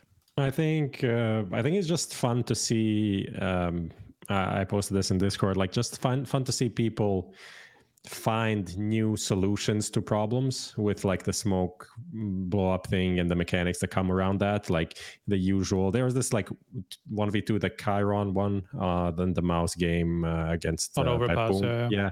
He literally there was like two people coming on the side. He gambled on the right side. He got a kill. There was a smoke like for the plant on the classic like dice box for for bathrooms plant. And usually in csgo you'd have to like either commit to spraying in it and you don't know if the guy's there and maybe he peeks you on the back or he peeks you on top or whatever and you die. And he had a nade so he just like killed the first guy throw a nade into the smoke and then just peeked and killed the guy as as the you know you kind of either commit or you fake plant the bomb but you're going to be there and you're going to be damaged by the smoke and there's no smoke and usually you're just going to win the win the round by killing the guy. So just kind of a new way of solving that 1v1 situation that in the past did not exist. And then some of the mechanics about like playing around smokes when when a smoke uh, there was also this um just a minor detail in the complexity Monte game when uh, there was a 2v2 retake on b and there was a smoke that landed in uh, in cave and floppy was behind the smoke i think. But the smoke the way it lands and it's the smokes appear differently than they did in csgo so there's like on the edge you can kind of see through it. And especially if you shoot through the edge Yes. it kind of reveals the whole thing. You can really see if someone's coming through or not. Uh, so you can see how people are finding new solutions and how like these smoke lineups that we had before will need to be retweaked or either tweaked or or just you know you know that there is a gap in it right? Because until you die until someone does this to you you're not going to be you know aware of it. Yeah. So I, th- I think it's just interesting to see these like small details evolve and then how you know s- holding the nade for a later thing and obviously like blowing up a smoke to execute and shit like that's happening all the time. There was I'd there was say- also Yeah, there was also this cool cool moment from Twistzz like on Overpass where he was like where he blew up the smoke and then just ran out of bathrooms the other way and he caught a guy off guard because he Yes, was looking yes. at the the blown up smoke like waiting for a guy to peek and he just got killed from behind. Like these things to me also like super cool to watch like these these new dynamics you know and like something that we never necessarily thought about too much but you just see players even this early into the game you know finding these these little moves. Yeah, I I I like those little details for sure. I think the uh, interesting part now, especially with the strength of the nade for the post plant, um, the go-to in I would say 95% of situations would be smoke the bomb, right? That's what you you smoke the bomb as opposed to Mm. smoke the choke point because um, I think that there were that that always felt especially like if you were doing I don't know let's say ancient and you smoked off cave or they could just spam through the wood and you've just given them a barrier where you can't Yeah. punish him, right? Well, um, I, I think that now that people will actually have to make different decisions, maybe it will become more viable in certain scenarios to smoke the choke point as opposed to smoke the bomb. And in saying that, sure, they could still underhand the nade and you know disperse the smoke in front of them and try and peek behind it. But like, I think the problem, and especially the one that you highlight, Prof, is if you are just smoking the bomb and they nade on it, you're fucking dead every time. Like, Hmm. like, how, what are you meant to do? You tap the bomb, the nade comes in. Even if you've moved back a bit, you're probably slowed by the HE. It's like so now it seems like very scary for the CT to go for that as the main option, which used to be be very prevalent.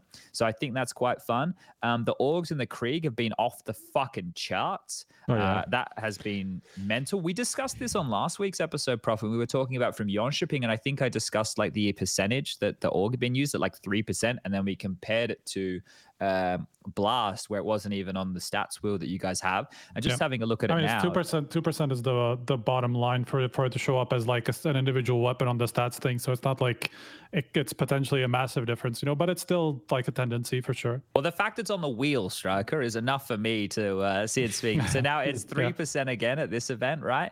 Um, I think that there was some discussion on Twitter regarding the force buys in the second round for the Ts. I would say more often than not, if the Ts don't get the plant, we were seeing full ecos, and the CTs more often than not, just in general, obviously taking the full ecos in the second if they lose the pistol. Yep. Um, and the, the still the biggest issue I think regarding the CT economy discussion is about winning the pistol on the CT side and losing the follow up. So I think at the moment one of the keys is to making sure the bomb doesn't go down. And I wonder if that's changing some of the CT side pistol approaches from teams. Do you notice how active the CTs are on a lot of these games? Like they're pushing a lot, Yeah. taking a lot of space. So maybe that's because they don't want to allow a site to be given up and they're hoping to just kind of win the round in a key choke point. Um, You know what I But it's just realized? just shooting mechanics as well, like peeking. Yes. Everyone wants to peek as much as possible because it feels easier to to win a duel, right? I still think that the loss bonus on the T side doesn't need to change, by the way. I still think the loss bonus on the T side could continue to function as it is. It's just the CT side that I feel needs to change because if if we are incentivizing the Ts, which they are by the 800 bomb plant, then we don't have any need to to change their loss bonus functionality. But for the CTs, I think we do. Um, I really would like to. I would love to be able to have a bit more of a thought experiment regarding that because that was one of my original standpoints. Was the CT side the loss bonus starts at 1900, no 1400, um, and the T side could stay the same way it is. I, I I don't see any real issues with the T side economy. Do you guys? Uh, not really. At least from playing, I don't know. From from watching, I didn't notice anything. From playing, T side felt okay, but CT side, I felt some games were just awful. Like you even even when you have a lead and it's just like you lose some of the key rounds and it's just like okay i'm either playing like two mp9s or shotguns every round or i'm or i'm equaling like two in a row which feels awful like both of these options feel awful and uh, then you're kind of fucked Yeah, I, I think that's something that's going to take some time to iron out. We'll need more data and we'll need to see teams who kind of master the economy because I think something that a team like VP uh, well, AVANGAR, I suppose, is when they really brought it into fashion. I think what that shows you is we had the economy that way for quite a few years before it was really started to be ironed out and milked um, to that degree. So uh, definitely going to need some more time. But MR12 overall, how have you guys felt about that in general? Have you been fans, not fans? I know Snappi's not a fan, but then if you talk to people from FaZe, they seem to be a little bit more open-minded to it. So uh, where do, where do you land, Prof? I think just like from a viewer perspective, initially, like my initial like oh MR12 reaction was uh, watching a game and it was like I don't know nine nine or something, um, and I was like mentally kind of tuning out because like it's whatever i'm watching something maybe there's another game there's something happening. And then i realized like oh 9-9 that means like four more rounds to win the game. So i'm like oh actually i'll i'll like mentally tune into this to watch it until the end because th- it's not going to be like half an hour. It might be like 10 more minutes and it's over. So it kind of hooked me a bit more than uh than a 9-9 at the in an mr15 right Okay. so I, I see that as kind of a positive. I do agree with like what Snappi was saying in terms of like from a tactical point of view, it does feel very limiting.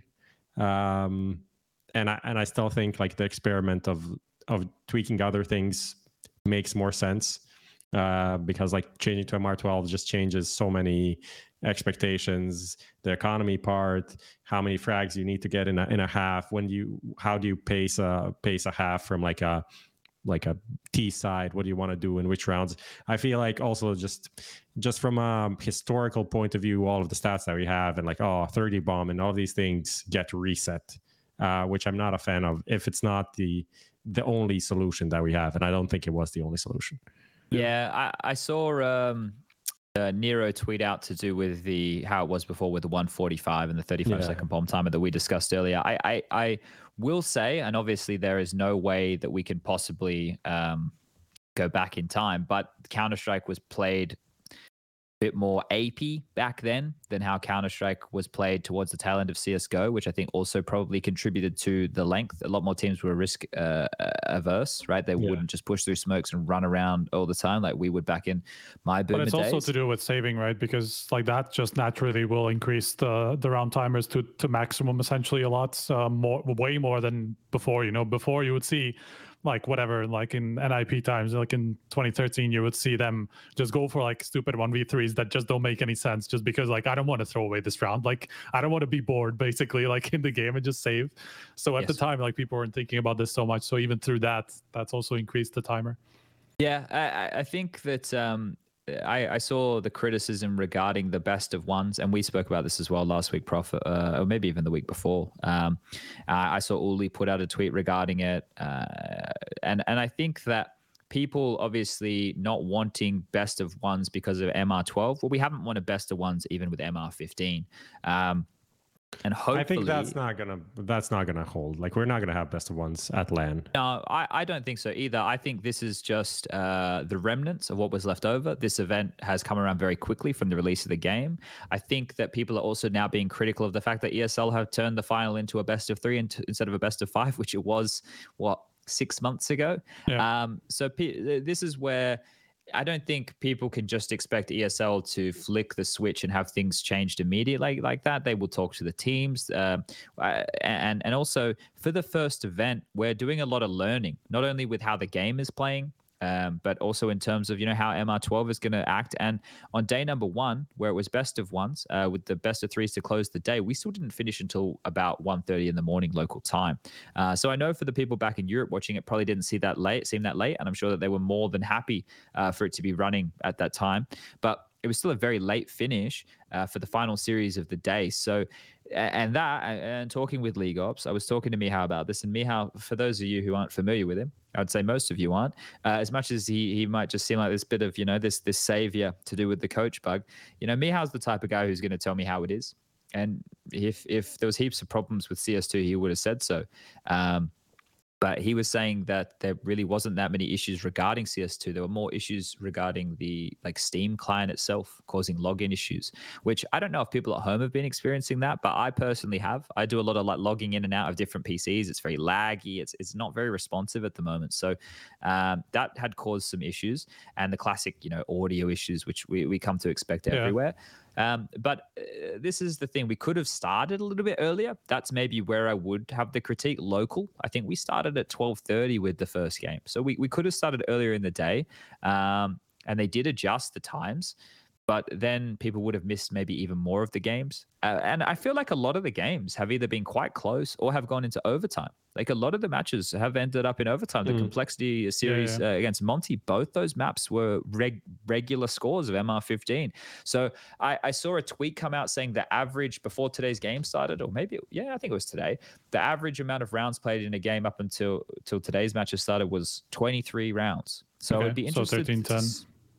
Yeah, I'd be interested to see uh, where it is at the moment I would say regarding that. probably higher, just but, but I'm yeah, I'm not sure.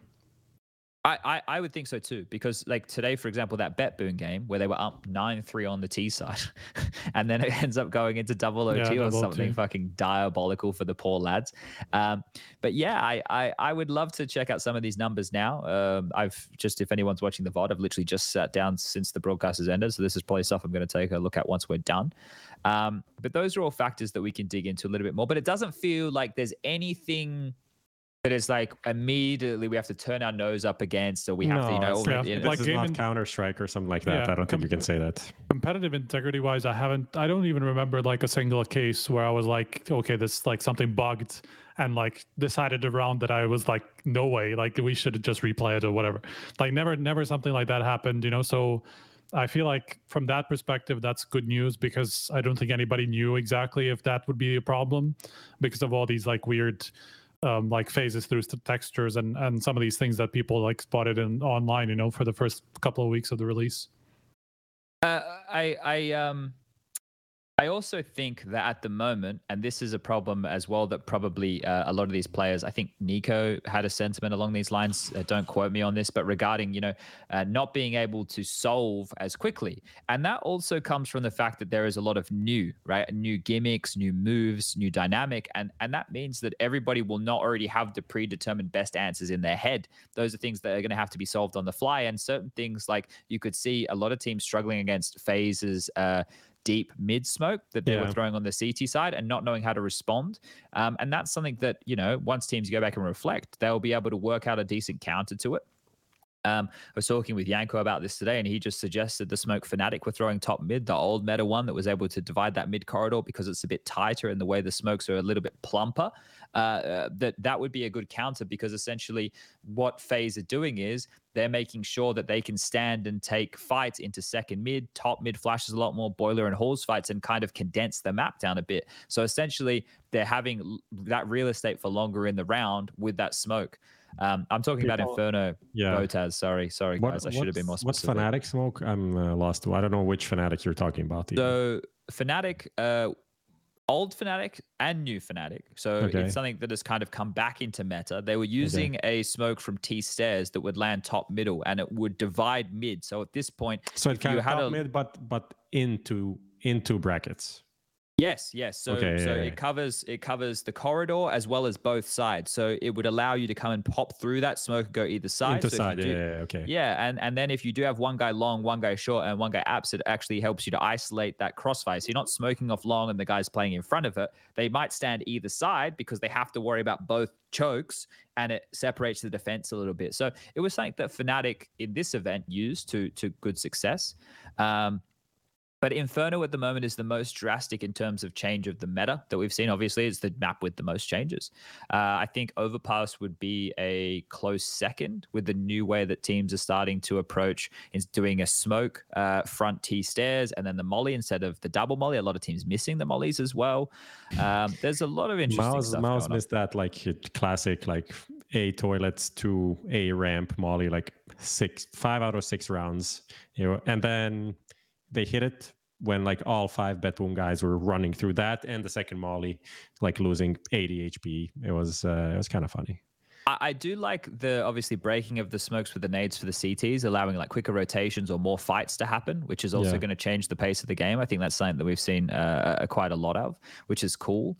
Um, I think that it's a bit overused at the moment. Like I'm seeing teams like dump one, then dump another, then dump another, like three HEs going into a smoke quite Yeah. quickly. So I think at the moment people are being a bit overzealous with it because we don't know how to use it properly just yet. I don't know. Did anybody else spot how B1ad3 was like literally frothing and just like doing it literally every single chance that he got, and like sometimes even being like in really bad situations. At their detriment sometimes. yeah, yeah, yeah, I really bad. Like that. I, but I saw, but I saw him like five times do that. You know, like he smoke drops in his face, and he'll literally do it. You know, yeah, How yeah, there was a lot of it. How funny did B1ad3 look playing this game, though? How funny does he look just sitting down at a PC? Like, what's the last time you saw B1ad3 sitting down? Uh, it just looked so out of place. And he had this like very proper posture, like sitting back, kind of like an Elige, but just obviously much older. And he just looked like, you know, after hour pug with the mates with the in, in the office you know? You're the old guy "Oh, what are you playing this counter-strike game? Okay i'll try out. Haha, b90 you know that that's the vibe that he was giving me. I just cracked up every time i saw him. It was it was I kind can- of adorable. I I can't believe they won a match. Yeah, Like, I, and then I- I'm back against FaZe. not only a map, they embarrassed FaZe. Yeah, They fucking embarrassed FaZe. That oh mate, I can't imagine the team talk FaZe had after that. yeah. I mean, to be fair, like b1t b1t has been sick, and he was great, great in that game, and same with JL. Like those two teams were hard carrying Navi's ass in a lot of those situations.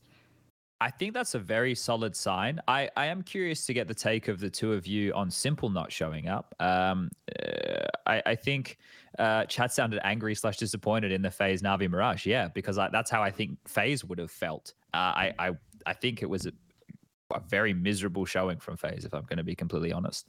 Um, but what do you guys think this means for s1mple? Do, am I am I maybe reading into this a bit too much? Do you think that anything will come from this? Because we already had rumors uh, about Falcons and and a lot of different options for them. Does this read into that a little bit more? Am, am I am I talking out of my ass? Because s1mple's a franchise player at Navi. I'm a bit sad that Navi didn't say anything because that only further fuels the, these rumors. Because if they said, okay, like just last minute mix up with documents, whatever it is that his brother said, you know, that is the problem, or, or what Luis said regarding like some sources saying that it was because of his EU residency uh, papers that possibly would have uh, would have not allowed him to come back uh, from Sydney. You know, first of all, these sort of things like do you really not know about them enough in advance to be able to bring in somebody else and like do really learn about them so late so like I understand completely that people are like rumors are running rampant and just like people are are contemplating, okay, what does this mean? Like is is dev1ce going to to Falcons? I mean, if he if this was because he was going somewhere else, bro, like he would have just gone to Sydney and played. Like there's no there's no way he would have just like said, Nope, guys, like the day before the event, nope, I'm not going to with you to Sydney, I'm going to another team. Bye.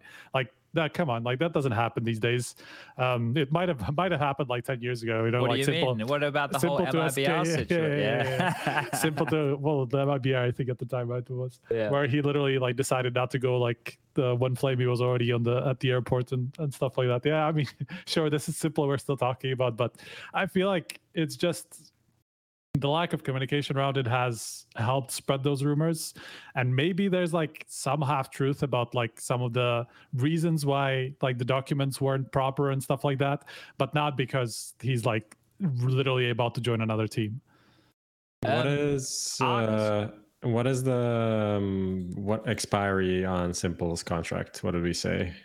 I have Let me no idea. Contract. I, I have no idea. Uh, while you look that up, Yep. Arc Horizon said B1ad3 said Tawny organizers didn't give them enough heads up about subs and stuff. They tried to get someone else.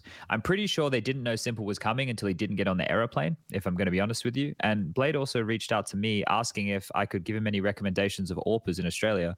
Um, and well, they didn't have anybody on the roster. So uh, what would have meant is it would have meant that ESL would have had to have made an exception for Navi, which would have gone against the rules, um, and to allow a player. Now, if every other team in the tournament said that was okay, then maybe that would be how it works. But I, I don't think that's how it works, guys. Um, So I found it. s1mple signs three-year extension with Navi. This is literally one year ago, exactly to this day.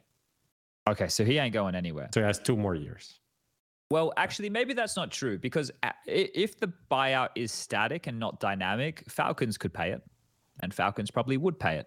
Um, I, I, I think, yeah, I, I, I don't know what's happening. Overdrive made a tweet today. I don't know if you guys saw it, but he made a tweet uh, mentioning a, a slew of teams um, that he thought or thinks or believes uh, are going you to don't know. rostered You don't know what it is because his tweet, when things are confirmed, are more or less the same as this. So you, Yeah. you can uh, take But what you want. Look, I, I Overdrive probably gets similar bits of information from people that he talks to as to what, like I would at an event like this, talking to some players and hearing some rumors about, oh yeah, you hear this guy's joining this team, or oh I heard about this, right?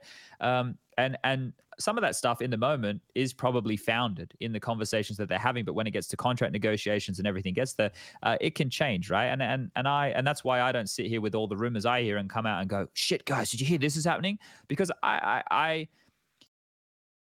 look I, I don't first of all i don't want to be that source of information for people to come to me in that way i, I, I have no I, I i like knowing what i know and i'm not going to sit there and go out and say things like that um and and i think that you know some of that information that i get is is is privileged information and i like to to have it and i like to you know use it at my own discretion um and i think that some of those things based off of what overdrive said and some of the things that i've heard uh, there's more than a few options there that I, I would Yeah. I would say yeah he's probably bang on. There will be a lot of changes, um, and uh, that's not you know probably too hard for people to understand considering there are a lot of really good players that are on the market right now, or maybe not on the market but on the bench. Um, cadiaN, his movement to any team will cause ripples everywhere.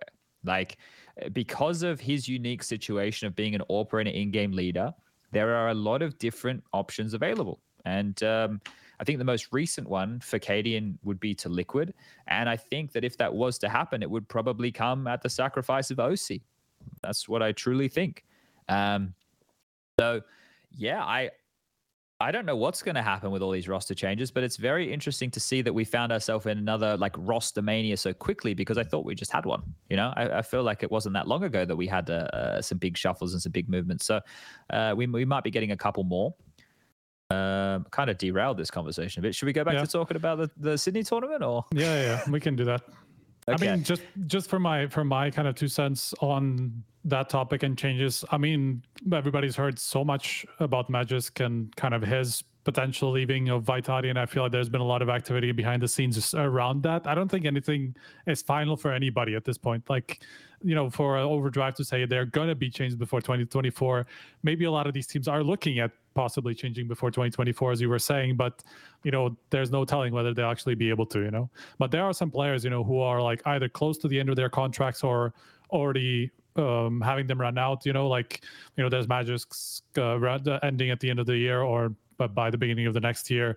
There's these rumors around Cloud9 that are that are going around, and with you know them having just changed in-game leadership, it would make perfect sense if they were kind of thinking about, okay, maybe Hobbits will make space for a new in-game leader instead of actually trying to become one you know as we were having these problems. You know they just spent probably big bucks on two players you know and they don't want to just spend the next half a year or a year like making sure that HObbit is actually ready to be an in-game leader you know? It's not like he has zero experience with that but obviously not like a real captain would you know? So like from that perspective it makes sense. There's like i think Twistzz and FaZe's like close to it close to the end of his contract and like these rumors are about to kick in and liquid that ip we know are changing basically. We just don't know who exactly yet and i think it's still kind of being decided.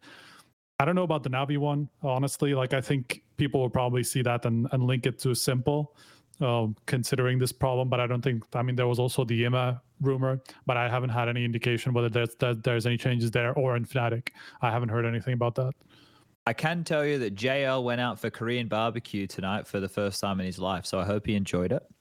um, someone in chat asked a question about JL's headband before, and I spoke to JL about that, and I said, "Man, what the fuck happened with the headband situation?" Um, and he he explained that the reason he was a bit, you know, pissed off about it, and he didn't like on camera looked that pissed off about it. I would have been more pissed off. Is apparently he was um he was interrupted like while he was like the round was still on and he was comming, which would piss anybody off. So that's uh, a bit of an oversight there by whoever the admin was at that time. Um, and there are some local Aussie admins here who are behind them. It's not just like everybody from uh, the traditional European League Ops team. So that's that was that was pretty that's pretty poor form. Um, but the, to take the headband off, just so everybody understands, it's pretty much a blanket rule to do with anything on the head. This goes Yeah. back to like the taco days with the beanies or the hats, um, because essentially they don't want to break the, the you know, the the, the sound. Yeah, exactly. Um, and uh, so which is understandable, and if it's a blanket rule, that's fine. But he had already played like a game with it on, so you know that that was But kind of also, weird. like the ENCE guys had some like small. Did you see the in the last game? Actually, yeah, they Yeah, had like what under- happened? bet- like between their their hair and the headset they had like little pieces Oh, of like padding? foam foam or Yes, something yes, yeah like for the padding and stuff like that yeah. obviously that's a little bit different i think the the headset rule is more to do with like cover that whatever covers your ears because that's like what basically potentially lifts up the uh the ear cups you know and then allows you to hear more from from your surroundings and the the opponent's comms and stuff like that you know so if they're just having padding here but it's still covering their entire ear that's probably not a problem you know I, I believe the wrap is to do with the headphones potentially not being comfortable for long periods of time, if I understand rightly. Um, I, I'd, I'd heard that somewhere around the traps, and I know once they get to the arena, they won't be using those headsets anymore. I think they go to the Sennheisers, which are like a much more expensive. Like we're talking like four hundred euros, actually maybe Yeah. more. Maybe they were even close to a thousand euros for some of these headsets that I'd heard. Which I know that sounds crazy to people, but for the for the what is it called they're like the helicopter headset, right? They're like that really Yeah. high quality Sennheiser headset Yeah, that I think yeah. they use. I might be I forgot off. what they're called now, but I think they are they are really really really expensive. I think they went even to uh I think they are now being sold actually and I don't remember for how much, but it was I think something like at least 800 euros or something like really really really high. Yeah, I'm not quite sure, but yeah, I know that that like so. For example, I think during the group stage they're using those AceZone headsets, and then I think it changes once they you know get to the stages because they have some some Yeah, yeah, different yeah. stuff they need to. Yeah, but the to A zone ones up. are what I was talking about that they're using for the for the groups. Those are pretty expensive already. Yeah. Okay. Uh, let's, Here's okay. Here's here's actually something that I I was looking through stats. I didn't actually include these last two series, so they're going to be a little bit potentially skewed. But I think there's uh, probably not that many changes from that. But I was looking at pistol stats because you know a lot of people were saying how MR12 is going to affect like how pistols affect the game and the win Yeah. rates and stuff like that. Obviously, this is only the first tournament, and it's like sample size is small, and I haven't looked at what it looks like in all these tier two events that are going on where there's more data uh, and because I did it manually, because like I'm CBA trying to trying to figure out how to how to do it automatically at the moment, because I just wanted to look within Sydney, and I mean I was looking at uh, kind of the the effects of pistol rounds, and basically two pistol round wins. I'm gonna say only because I don't think it's actually that that significant. Led to a win only in 66% of cases. So two out of three times somebody won two two pistols, they actually won the head won the game. Something like five more, like the most of the rest went to either overtime or you know they lost the game. You know even Yeah. after winning two pistols. So that's that's So something that's- essentially, yeah, but it's a super small sample size, but essentially one out of three people lost two pistols and still won the game. So that was the Gamer Yeah. Legion one. Uh, Legion I don't know FaZe. if, if not ENCE- not not won the game, but at least went to not not won the game, but at least went to overtime. Yeah, But okay. some of them actually did win the game after losing two pistols. I can tell you, I can even tell you which ones. Fnatic. Fnatic did. Fnatic won a map. It was after losing uh, both pistols. Monte to complexity the first time, maybe first time around. I think they played. Monte won the first four pistols in today's yeah, yeah. series. So Monte, Monte in complexity, and then Apeks versus Vertex. Vertex won both pistols, and, and Apeks beat them, which is kind of like obviously kind of is is a team that everybody expected to lose all games anyway. And then BetBoom won against GamerLegion on Mirage, uh, and ENCE against Static. Yeah, that's the odd that's lost one. And then I- there I- were three more games that went to OT after a team won both uh, uh, both pistols. I think it was interesting today to see Complexity lose all four pistols and win both maps. There you go. So that's that's even more because I didn't actually look at uh, all of the all of the games today, Yeah, like, or like the last two games today. There was quite a f- that, that situation was was interesting to see, um, but they both ended up in overtime, and Complexity had to come back in the in the second map to be able to, to get there. Um, so yeah, I guess it's not as condemning as people think, huh? I mean, at at the moment, at least, I mean, you you can say that. Obviously, again, like you can only tell with confidence how much more of an effect. I mean, logically, it should have more of an effect. You know, it's like it covers more rounds than um like the higher percentage of rounds than they would have otherwise because it's you know let's say the first three out of 12 rounds are affected uh, instead of three out of 15 you know in the first like portion of the game that is affected by the pistol rounds and like the the, the economy. Uh, but actually another interesting part that kind of supports what you were saying about like cts generally fully going the second round. I don't have like a stat for that specifically that like how much they're actually buying the second round but at least how much the conversion is from uh, for CTs after they uh, for Ts after they win the pistol and for CTs after they win the pistol, and it was something like only like two out of fourteen pistols CTs broke the second round after Ts won the pistol. You know, so it seems like CTs really aren't buying much. You know, for the second round um, to even have a chance. While on the other side, it's much more common because you know once you get to a plant, you will be uh, you will be able to buy up a very similar buy to what the CTs have, and so the chance of you um, having that second round break, you know, winning that force buy is much higher. Yeah, no, I think I think that was one of the biggest takeaways from at least the games that I casted. It was very, very rare. It's, it stuck out like a sore thumb when I saw a team go for the force buy uh, on on the second round of the CT side. Like today, Complexity did it, um, and it didn't it didn't go so well for them. They had shotguns and MP9s and everything like that. It wasn't it wasn't great.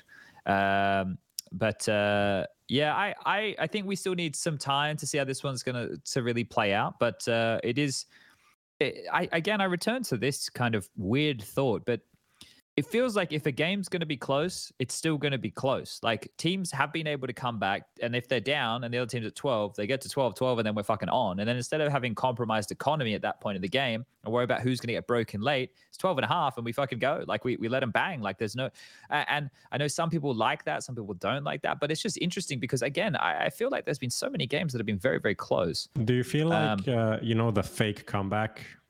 Is that is that dead now?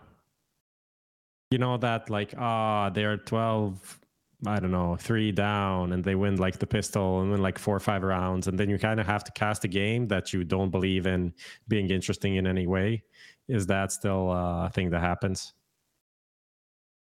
I don't know. I don't think we had that many games that felt like completely over, other than like that FaZe Mirage game. I mean, there was also the BetBoom one that they.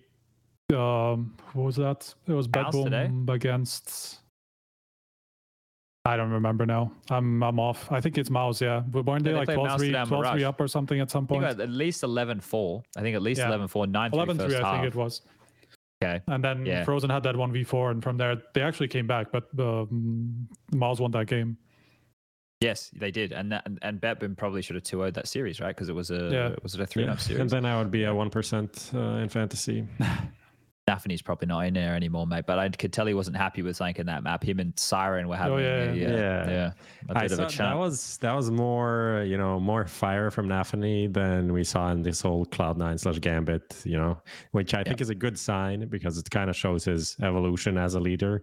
Essentially, for people that didn't watch, there was just like after they lost this big comeback, they were in a big lead on Mirage and lost the game. There were just some words exchanged between him and s1ren, and there was I don't know what to say except heat. like there was a bit of heat and like an intensity from Nafany's side. And he was like, he said a few things and then he just like walked away. And then s1ren was like trying to talk to him and he just kind of cooled him off. And to be honest, next uh, map was Ancient. I think s1ren destroyed. So it was, um, it worked, whatever, whatever And happened. s1ren's still pretty new as well to this level of Counter Strike, right? Like I know he was on Spirit, but it's not like he's been around the traps for a long time. So it's quite interesting to see that blend of players. We can talk about BetBoom for a moment because I think they're would they're the biggest surprise, right, of the group stage. I would say, just with the way that they performed. I don't think anybody thought the roster was going to be bad, but the fact that they beat Vitality. Um, I think that that's very strong. And you just think about the names there: Nafany, zorte, KaiR0N. I love watching KaiR0N play. I think it's really funny to see his uh, his attitude. Right, uh, danistzz is the is the new bloke, and then s1ren, as we discussed, who I thought was always a, a really nifty piece. I didn't get to cover off any BetBoom games. I only got to watch when I wasn't working. So, um, uh, do you guys have uh, maybe any greater takeaways than I would? They were also in the and usually in the other games or like the super early game against um, that they played against Vitality, but there was it was also kind of a game that Vitality should have won uh, type thing. Uh, but just generally, I think like KaiR0N was doing really well and Nafany too. And it's like it's hard to say if this is like you know bias confirmation or like confirmation bias. But like all these wide swingers, you know, like in game leaders who like to just run, run and gun a lot, seems like they're all doing better now as a result of CS2. I don't know if that's actually the case, you know, but you see Nafany, there was like, uh, I there was there was more people that I had in mind. karrigan? Uh, there was karrigan that that had some big games, but it, the, to be honest with him, it was more like like he's still at 0.83, you know, for the entire group stage. So that's kind of like his normal average, you know. But there was also like, um, I mean, b1t in general was doing well, and he's also one of those players who likes to just uh, go out for duels and stuff like that. You know, Nafany was was one of them. Uh, and there were a couple people that I spotted that were just doing better than I would have expected them, and winning a lot more of these duels than that they probably otherwise wouldn't have. And I'm not sure if it's just because of the peakers advantage or just because CS2 is is different overall. Maybe because there's not so many op oppers, you know, so these guys don't get picked off so easily. All this stuff, you know, could be interlocking or like uh, intertwining. And I'm just curious about how this is going to develop. I think that's like what BetBoom were doing was a lot of. Uh, I, I watched the MOUZ game, most of it. Uh, the the first two, I don't think I managed because it was like 4:30 a.m.s. Uh, but they're just a lot of like pack rolling, fast, fast E sides, just running around, kind of together. Like that that kind of worked and didn't work on overpass. It was just like, you know, rush up A, especially with MOUZ like missing the molly to like contain them early. So they're just like taking over bathrooms and super super fast. And until like at the end, they MOUZ won by torzsi getting an ace. But before that, they abused them like three or four times. So it's I feel like it's a lot of. Um, there's a lot of individualism that that's going on. It's like yes. the key rounds that they were run in that CT for MOUZ, like it was a T-sided comeback almost happening for BetBoom. One round, Frozen was on A side, kills four. Um, just like he wasn't flash, he wasn't anything, and the other one was like torzsi getting ace. So um, I think people are just focusing a bit more on trying to kind of nail the mechanics uh, and just do that. I think that's also what NiKo said in one interview is like he said, I think it might have been, might be better if I just if I just focused on killing and not like thinking about the game and like the meta and the team and what's happening. Um, and I think kind of that's what BetBoom abused. They're just like, let's not complicate things, run together, have trades available, and like frag out. And uh, based because they were also missing that fucking Mirage smoke on the T side and still we're up 8 0 or something. So, yeah. you know, utility is important but as people like you know a lot of people watching this know you can know all the best utility and if the guy wide swings you and kills you because your fucking your aim is dog shit it doesn't really matter. So you need to be able to to get those frags. And i think that's kind of where we are now where people are doing some like super cool smart stuff but then also you know, some people are just trying to kill and and yeah. that's that's enough. And like the Monte complexity game was also that. It was just like basics, you know, few flashes and a smoke and just go together frag. I think generally I'm kind of surprised that we don't see like more elaborate uses of these mechanics, just like really set strats. It just, I think you can really tell that not a lot of teams have actually had the time to come up with these things and uh, or even copy from others you know to to get some ideas of how you can set this up you know there are very few that actually are working you know like FaZe had kind of a cool combo of combo like when they were like running out nuke. That was like what started their comeback oh, against Vitality. Uh, no, no, no, no. This was just uh, from like door from like door. They had like a flash nade. Oh, basically so like combo. Yes, so they cleared yes. the the corner uh, next to the vent, right? Where yes. like a lot of TTs, they will sit there like behind the smoke a lot of the time, and you can't pick them off until you know you you really pick them properly. You know. So that yeah. that was like a cool thing, but it's still very small. You know, it's still very simple use, not so much like into like a quick execute or like a combination of of flashes and nades that that come together. You know, complexity did it also once when they were like just use the right timing to just pop pop an in the smoke and literally just like execute, not even execute, but like run out into a on Anubis uh, uh, and stuff like that. Everything is very simple use of this new mechanic, and I'm still waiting for people, you know, like you know, let's say the next time heroic plays or something like that. I don't know if they're going to play the same same way, you know, not without cadiaN, but you know, those type of teams, you know, that are a little bit more inventive with that sort of stuff. If we're going to see something more elaborate, like as tournaments go on, or even in the playoffs, you know, when teams have had a little bit more time to to figure out like how can we actually use this, what strats can we set, can we run from that. Yeah, uh, Mr. Tsar in chat. G2 had a set nade and flash strat to take T uh, to take mid as T's on ancient. I was talking to Justin about that at breakfast today. And I was like, all right, so you know, you gotta you gotta smoke off cave because like right now in the meta, and this is like that even just from my, you know, shit tier fucking games I play, I I try and look at timings and how that'll affect things on the meta. And that was one thing I was talking about in the cast on ancient is for B lane uh, and mid, it's much easier for the CTs to get control again, right? It's like okay. old ancient spawns. So now on the T side, if you smoke off cave from spawn, which you can do from a whole bunch of different positions, not out here in one of his recent videos, you do it from three different spawns, right? It's quite easy to do. You get a nice deep one in there. You molly the B ramp, and you make your way up the lane. Obviously, you still have to worry about the type of utility they're going to throw your way, but it makes it much easier to try and pinch a mid because the CTs, if they get full lane control, I think you saw a good demonstration of that today with Monte. If they have full lane, doors smoked off, mid control, you're essentially going to have three players that can all pivot and help each other to lock down mid and B simultaneously. Yeah. Um, and that's, you know, you don't want to give that up early. I know when the util subsides, you can take it back late, but it's always quite difficult with that flash. Um, so yeah, I I, I think that uh, you know that combo is perfect because to come out the mid smoke, if you have a well placed HE and a flash at the same time, it means you'll be able to pincer with the B lane guy as the guys lower mid and kind of take that mid control. So um, I think that's I think that's pretty cool. I think you know we'll, we'll we'll see more of that that evolution. But a lot of teams are sitting there saying they only had like three days worth of practice.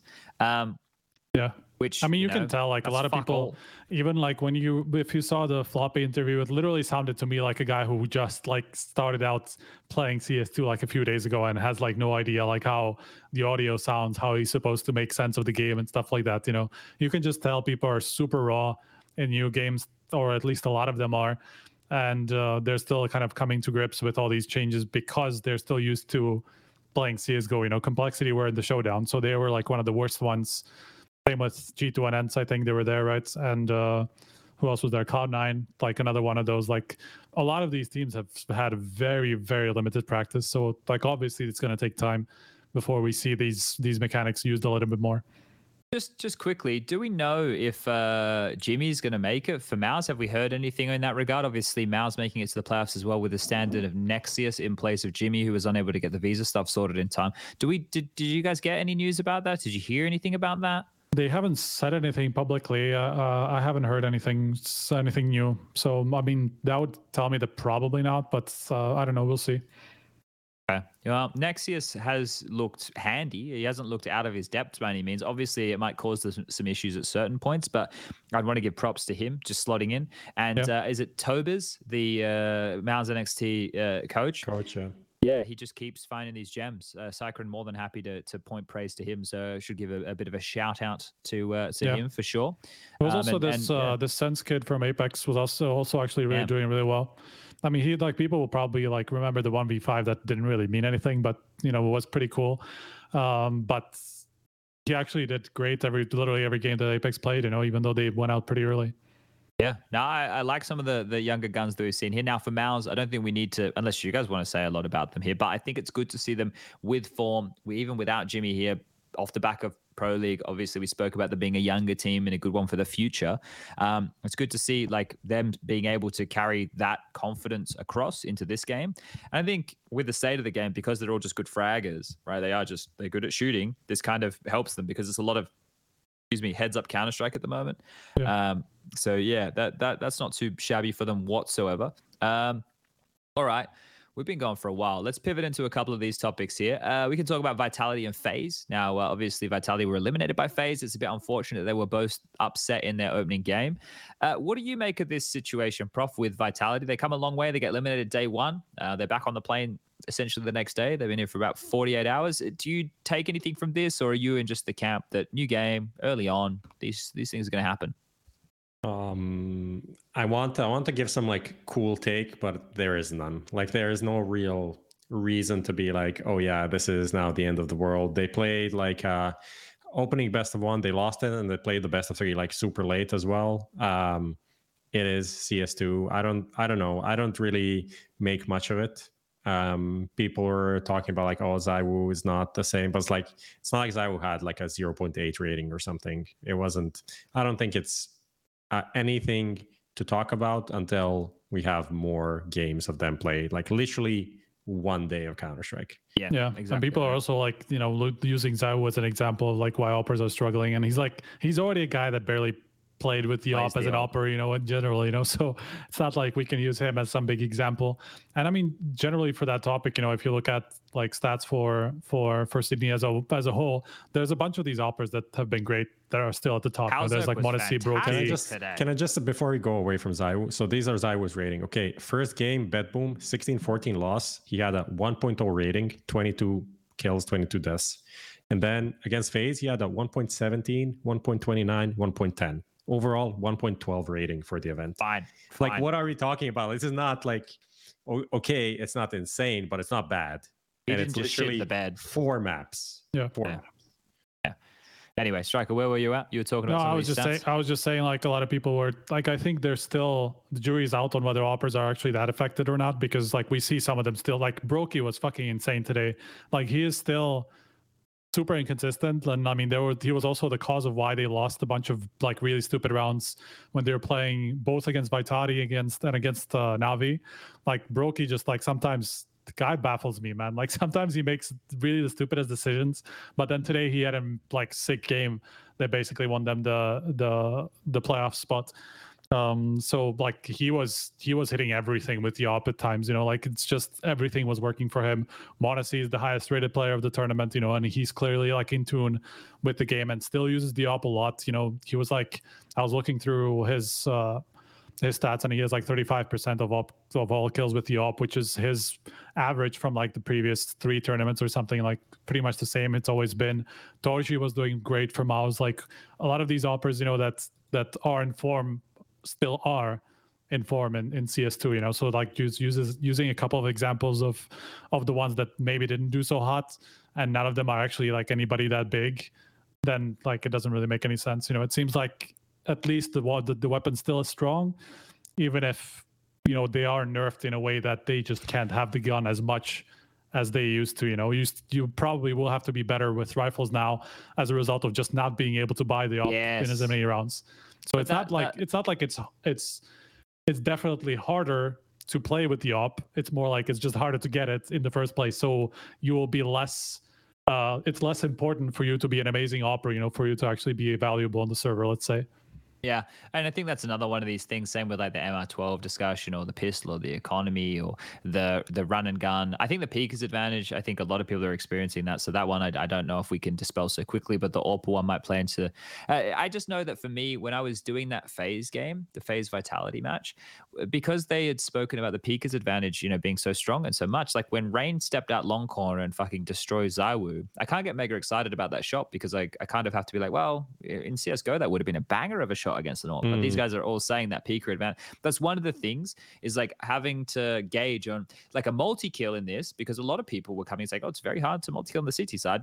That's something to get excited about because I think players are still coming to terms with how the weapons operate, right? They're, Yeah. they're not as as familiar with it. There's a lot of different feedback that you're receiving that is going to make it operate different, as well as the game obviously being different at the moment. So um, that's something that's been more difficult to gauge. I was talking about the to the some of the observers as well, like Chev, and kind of you know getting the test, and he's kind of like, yeah, it's hard to tell like what is crazy good, like because some, but I, I guess well we will be able to tell when you know ape shit stuff happens, like karrigan today with that Deagle kill on oh, that Inferno. flying one, That- yeah. yeah, that was really cool. Or ropz, he had that lineup where like there was the two of them coming at a double oh, door. Oh, yeah, on them. That was really- like, those things were fun. And the way that I kind of was sensing when things were huge, when everybody in the green room watching the game like makes some noise and erupts, it's like, oh, okay, like yeah, we all saw that and we all Mhm. enjoyed that. And I think that's kind of the the bit, and we'll be able to tell in the arena once we get in there.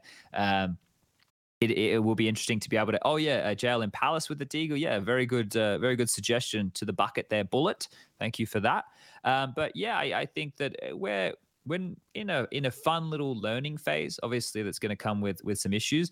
How do we feel about phase overall? Obviously, there's been the rumors around Twistzz to to to Falcons. They've had another one of these like comeback type of victories where they had That dig one's that deep. one's bullshit, by the way. Twistzz to Falcons bullshit. Yeah, hundred percent. Okay, hundred percent. What is bull- what is bullshit? Uh, sorry, I don't. The twist, the, the whole super team thing about Falcons. I mean, at least the latest one that was like NiKo, m0NESY, and Twistzz. There's literally zero indication of that anywhere. Maybe like I know that the the rumor said something like uh, Falcons are planning to build a super team with these names in mind, but as far as I know, they never really even asked any of them. Okay, well, I guess we just continue. Like, I think for FaZe, it is important for them to get back into an arena type game, um, and maybe even more important for them to go as deep as they can. But they're not going to have an easy showing at all. Once we do get into the playoff bracket, they're going to be taking on ENCE. Um, ENCE, I would say to to me, have probably been the team that is the most vocally unhappy with, with, with where the game is at. Even though Snappi, I think Snappi's tweet yesterday after the follow up of his interviews is, is very apt. I think people need to make sure that they understand that distinction.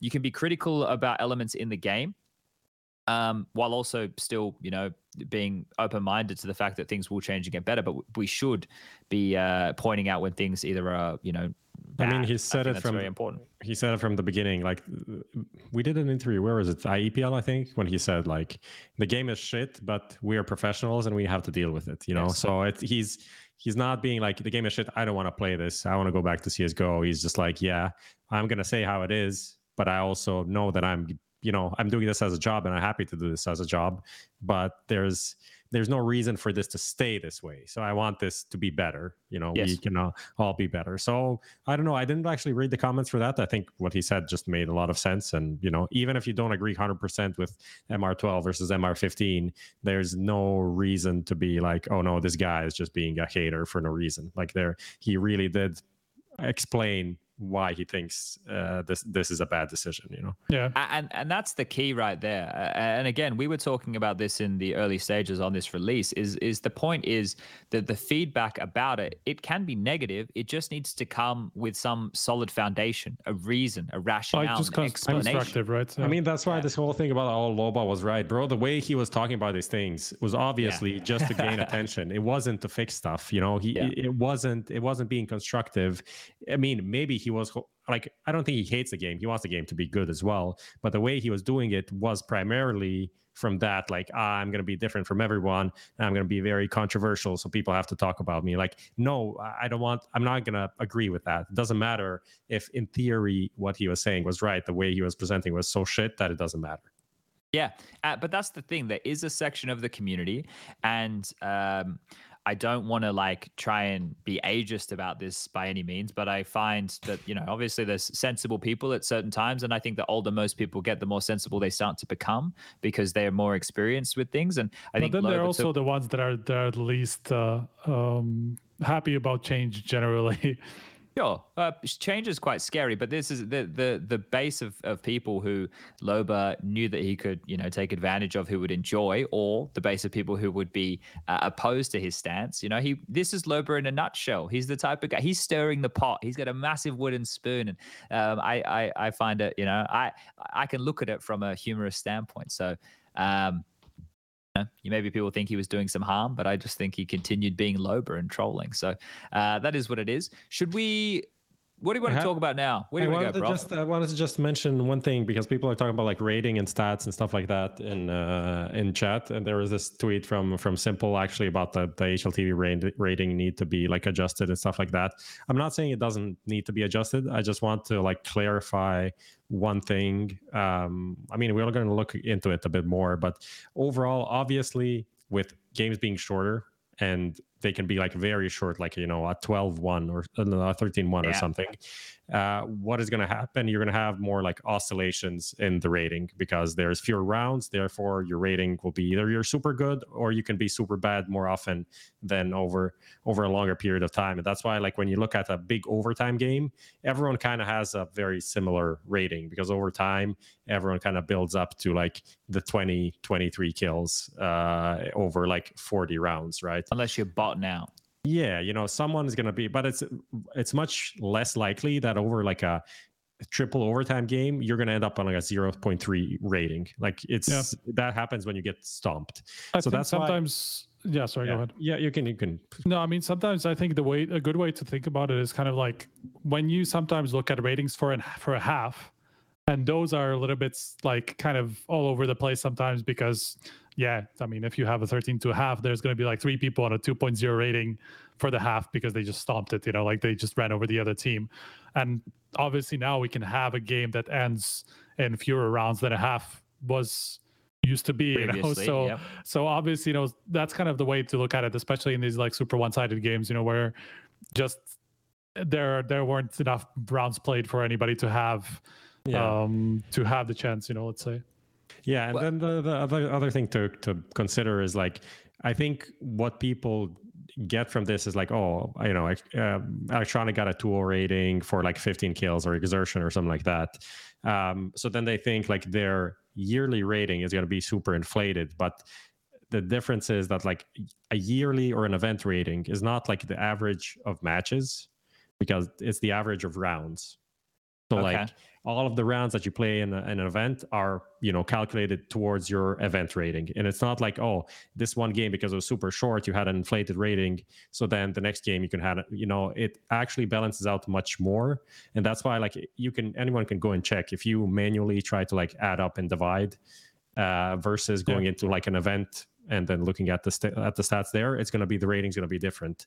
So that's why the, the fact that we're going from MR 15 to 12 doesn't really make a big difference because you're still looking at a big amount of rounds overall. When you're looking at, you know, the top 20, it's all the rounds. And you're looking at an event for an MVP, you're looking at all the rounds of the actual tournament, which is going to be a bit less than before, but not a, you know, a hugely significant margin. That essentially what I'm trying to say, these oscillations are very much going to be evened out because you look at a huge sample sample size of rounds. Yeah. Okay. All right. That'll be interesting. I look, I'm not a big like stats guy in that regard. Like I, I, you know, I look at the numbers like everybody else, but I'm not, you know, I, I like to base it off of a combination of things. I think some people just look at the numbers and uh, a lot of people do, right? And I think that's why players maybe feel a bit like vilified sometimes by it because people who don't watch the games or maybe some like lazy people who just go out there and say, oh, you know, well, this guy had a shit rating, right? When we all know that, you know, there are a lot of factors that go into to, Yeah. uh, to these things. Now, I wanted to ask the two of you a question because this is a, a little, little thing that has been bothering me. Okay. Uh, maybe you guys could answer this.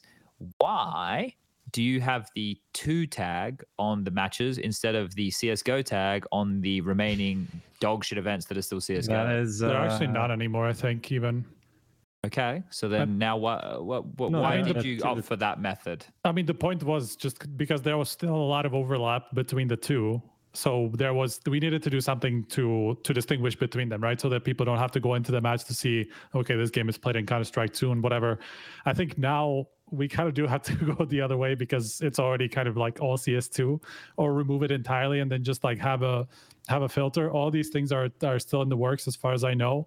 Uh, especially like a specific filter for to to to get CS2 versus uh, versus CS:GO. Same thing with uh, like I just spotted actually now a mistake on the site that was uh, to do with round con- uh, like pistol round conversions because I was going through the stats for Sydney and I spotted that like CT CT CT pistol. Uh, or like T pistols were converted like vast majority of the time, you know, but the stats sheet actually on the site said something vastly different, you know. So that was wrong, for example, you know. So like some of these things are are being adjusted. Obviously, um, uh, this is something one of those things that probably need to be um, addressed maybe in some time when it's becomes obvious to everybody that okay now we're in cs2 and there's no csgo anymore Yeah, I- I mean, it's just yeah. Realistically, should have we should have had both, but we don't. So yeah, it's it's kind of as you said. It's I think today it's probably already obsolete. Um, but for like a week it wasn't. So that, that's kind of how how It just work. slightly annoyed me. You know, it Yeah. wasn't anything I was too upset about. I just saw it. Why are they doing this? But anyway, uh, okay. Let's quickly do a playoffs preview. Then, if there's anyone who has any good questions, then we can have a look at those, and then we can close it down for the evening because, uh, well, time has gotten away from us, hasn't it? It's almost 1 a.m. here Yeah. local in Sydney. Um, okay, so the playoffs. Uh, the bracket is shaped up quite well. No, I don't know if we'd say nicely. One side does look heavier than the other. ENCE versus FaZe. That is going to be the second match on Friday, and BetBoom versus Complexity will be the first. Winner of the ENCE FaZe game plays MOUZ. Uh, loser of the sorry, winner of the BetBoom Complexity game plays G2. Uh, I would say whoever wins out of ENCE versus FaZe would probably be the favorite for me going up against MOUZ due to this stand-in situation. Where do you guys uh, find yourself in that scenario? Yeah i would agree with that especially because you know MOUZ had to play navi on the way which who already played without a stand with a stand in you know so uh, even their paths are a little bit different uh, I think the BetBoom win is actually pretty solid because BetBoom actually showed they are pretty pretty uh, um, um, pretty good uh, in the new game at least. But still, yeah, compared to an answer FaZe, I would say they would be they would not be favored. But what do you think about this FaZe ENCE game, Prof? Do you think it might play out a bit like this complexity fucking Monte game did today think- on Ancient? It's to be so. crazy. I think so, and especially like add into like arena and sound also being like probably worse than than usual. So more running being viable. Uh, what kind of maps? What kind of maps do you think we're going to be seeing, Chad? You're more into the into the veto mentally. I- Well, if we remember back in Dallas, right, where these guys played, like Ancient was definitely on the cards. I think ENCE are predominantly picking a lot of Anubis. I think it fits their like rock'em sock'em play style a lot as well. So, so likely to see them go there. But one of the things that FaZe have been leaning a lot into has been uh, overpass, right? They're not going to be able to pick Inferno against ENCE because it's their ban. So yeah, maybe we're likely to see them want to take it to overpass, which is a map that they've uh, showed a bit of here. So yeah, it, it could just be a bit of well, who, what did they pick last time around? Was it Mirage that they went with last time? Uh, I yeah, mean, it this is like four months ago, no? So it's Uh, hard. but yeah.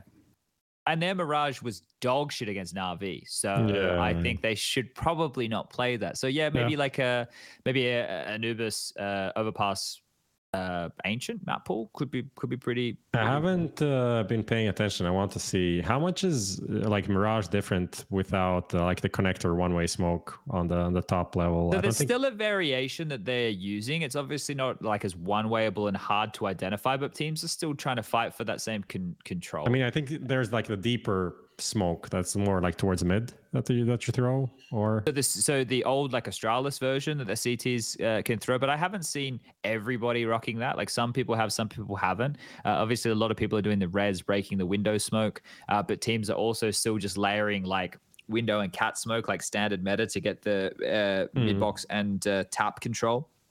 So uh, I think that you know that's still pretty standard. Um, maybe some of the more unique stuff was like that palace mode that we see that kind of like drifts off and may allow a path into the site. Uh, but I think Mirage, out of all of them, probably plays the most similar. I think BetBoom, obviously, as you mentioned, played it at quite that fast gear. Um, but yeah, I, I don't know. I don't feel like it. I think one of the things that's changed is when teams would traditionally scale behind the connector smoke. So if you're a T side, you smoke window cat, they counter with the connector smoke, um, and you you know throw your molly and you come down. CTs would break that connector smoke more as you're trying to transition to under window. Uh-huh. Um, so that that would be happening a little bit more, but I'd have to go and have a little bit of a closer look, I think, to to really diagnose it. But I think Mirage is probably one of the more standard out of uh, out of a lot of the maps that we, we have playing at the moment. So, yeah, um, I'm, I'm a huge Mirage fan anyway. It's kind Yeah. of Yeah. I mean, Inferno um, is quite Inferno is definitely playing out different as a result. I mean, even if you look at FaZe, how they how they're using the mid smoke, for example, um, to like down middle, you know, to split it up and uh, to deny these kind of like early control, let's say of the of the middle and information. So I mean, that's playing a lot different. For example, I don't know what else like has been like the biggest changes. Um, what's our other? The other one was Boom Complexity. I think that will just be like another like gangbang like we had today with um, Monte versus Complexity. That was crazy. I don't know how many people in chat watched that game, but that was fucking absurd. Bro, how that, fast that's those rounds overtime when it started overtime and you're like catching your breath and it was already like a 3v4 it was literally from the round before because there was no break between like it was it was fucking hilarious I, did you guys know this, by the way? Um, this is what Mihao told me, but I misunderstood this when the rules first came out. But you get three uh, timeouts in regulation, Yeah. and then each set of overtime. You get an extra get- one. That is Yeah. too much that is too much You you think? that is too much why well, it how- allows how for like many- adjustments and stuff, I guess. why maybe just play the game with the players in this okay, Is there I- still- is I'm there still the thing- Valve. Forget. Is there still the thing with the? I didn't actually notice the games that actually went to double OT. Is there still the rule that like after the first OT there's a break, or that do they just run them instantly? Do you know? I think we even started doing it after the second OT. We've been doing that for a while. Um, That's what I'm trying to- Ad but I break don't- would come for the second But OT. why don't Yeah. why do we even need like the halftime break now that the games are so short? There's No, but the point is there's kind of no more need. like Yeah, Push well, it- you, you tell that to the sponsors, Prof. Push it after the unfortunately. That's why I game, like the. PGL events. That's why I love the PGL Let's majors, mate. go. No Bang, bang, fucking bang. halftime breaks. None of this bullshit. They didn't sell anything in that time. We're getting straight into it. Whereas ESL, we've got these fucking ad Three breaks. minutes, like- bro. The break is longer than the game sometimes. no. yeah. No, I do it's think not. that like once you get into overtime, it should be kind of like super snappy, and you shouldn't get so much time to like think about what's what's the next step, you know, because like at that point we've already established that these two teams are like close enough to each other, you know, and like so it should be kind of like feel more like a sudden death type feeling rather than like mega strategic and like what are we gonna do, you know, like rewarding that you can quickly adapt in the overtime or like come up with new things. I think is pretty important in those games, you know, and they're already long enough, you know, so like even from a TO's perspective, you don't want to prolong them even more by adding more more timeouts or more more breaks in the game. So I'm not also not sure about how I feel about that. Okay. I, I think, uh, yeah, overall, this is looking like it's probably going to be a complexity G2. And well, actually, I don't want to take anything away from BetBoom. I, I, I think the complexity are playing good. And I think Alicia's de- like the biggest takeaway for me in the complexity game today was Floppy playing well. Up until this match, he was playing dirt. He had 0.88 rating for the event so far. And that's even with them winning games. Like, uh, and then he really fucking turned it on against Monte, which I think was great to see. Fucking Ricky Bobby, he went nuts. So that was cool. Um, but I think For, G2 for, are a for hating on the game so much in our interview, he actually did really well at the end. I, I- I think G two are my my shoe in for the final, and then it's either going to be ENCE or FaZe. Like that's that's how I see this shaping up. So, yeah, You know, what, you know what's interesting? Like G2 don't seem confident whatsoever in themselves. Like they are they I think they HooXi said something like he overestimated uh the opponents just because they didn't feel confident about like the transition to the new game, you know, and they didn't know exactly how to use all these mechanics and stuff like that. So it's kind of interesting that like they went to the playoffs without losing did they lose a map in last last match? They but they did one in the end, right? Or like on the way rather. Do you guys see this? I Uh, just no, they this didn't So- actually. They didn't lose a map. What? See what? So, uh, yeah, ENCE' performance coach is now Yeah. Navi's performance Yeah. coach. Yeah, I, I think they actually referred to this I don't know who it was. Maybe it was s1mple or something like that. Talked about like that they're looking to get like a different performance coach to um to help with like the the international transition. So it's kind of cool to see um someone I know, you know, to actually make that step up. It actually makes sense when you think about it that like whoever they had before was like just uh, you know I don't want to say any languages, but probably not speaking English. so they just changing the language m- might change like how comfortable that person is, and also changes the culture a lot. So you need someone that's more adapted to working with different nationalities and different you know different types of people so they did have a guy i don't remember his name but i know his face that was with them for a long time like during during their major one major Yeah, yeah, run and uh, yeah, yeah, yeah. I can't. I can't- yeah, so it, it makes sense that they now have an entire international person to to come in from that point of view. Yeah. Uh, the, the doctors in chat says FaZe got challenged by a Navi with a fucking B1ad3 and Chad thinks to have a chance. I think that FaZe on a stage are a different beast. And I also, think. Uh, a lot more time in CS2. Like they just had, you know, three games. They're going to learn a lot, right? That's uh, you can't really think of it from a point of view as if this is a finished game where everyone knows everything. Like the amount of information and, and experience that you get in one game or one day is insane. And then there was a question from Nils Laurent who said, "What if Jimmy comes back to MOUZ for the players? Would that change anything about your predictions?" Yes, uh, it would significantly. I would then think that MOUZ would have a very decent shot of making the finals. Yep. So, but it's just you know it's it's unfortunate. Okay, uh, well we're going to shift into the viewer questions now, and see, unless you guys do you guys have anything you want to say? We, we're kind of happy. No, I think we're pretty we're pretty good. Okay, Yeah, uh, good. we, we- we'll jump into play time. We don't have to roll the bumper because we are running a bit over time. Um, okay, so are we looking? Were there questions on Twitter? What are we looking at There here? are some What are you questions. thinking? There are some questions on Twitter. I can link you the thread so you Okay, can uh, hop people through in it. Twitch chat, if you're interested, you can put a couple in now, uh, and we'll see which ones really stand out. Um, you keep the stupid ones to a minimum if possible. I don't have a question answer to this. Thoughts on Snax calling so far? Uh, what did you, I, I I think the result for GamerLegion pretty good. I think individually what I saw from Snax was pretty good. So I'm kind of like I'm okay with it, but I don't have any any deeper thoughts on it so far. Yeah, No, I Yeah, go on. go for it. Go go go. No, no, no, I don't have like something. Go. Uh, so I also I didn't get to cover off any GamerLegion games, so um, I didn't really get to to see it firsthand. Uh, other than the matches I was watching, so it's a little bit different when you you know when I'm observing. I uh, I am flying around. I'm looking at things a little bit more, but overall, it didn't feel like it put them out of place, did it? So um, I think for a- for a first showing with a new in-game leader and a change of map pool because they they were playing Nuke right and they weren't playing Nuke before with with Neil and I didn't think.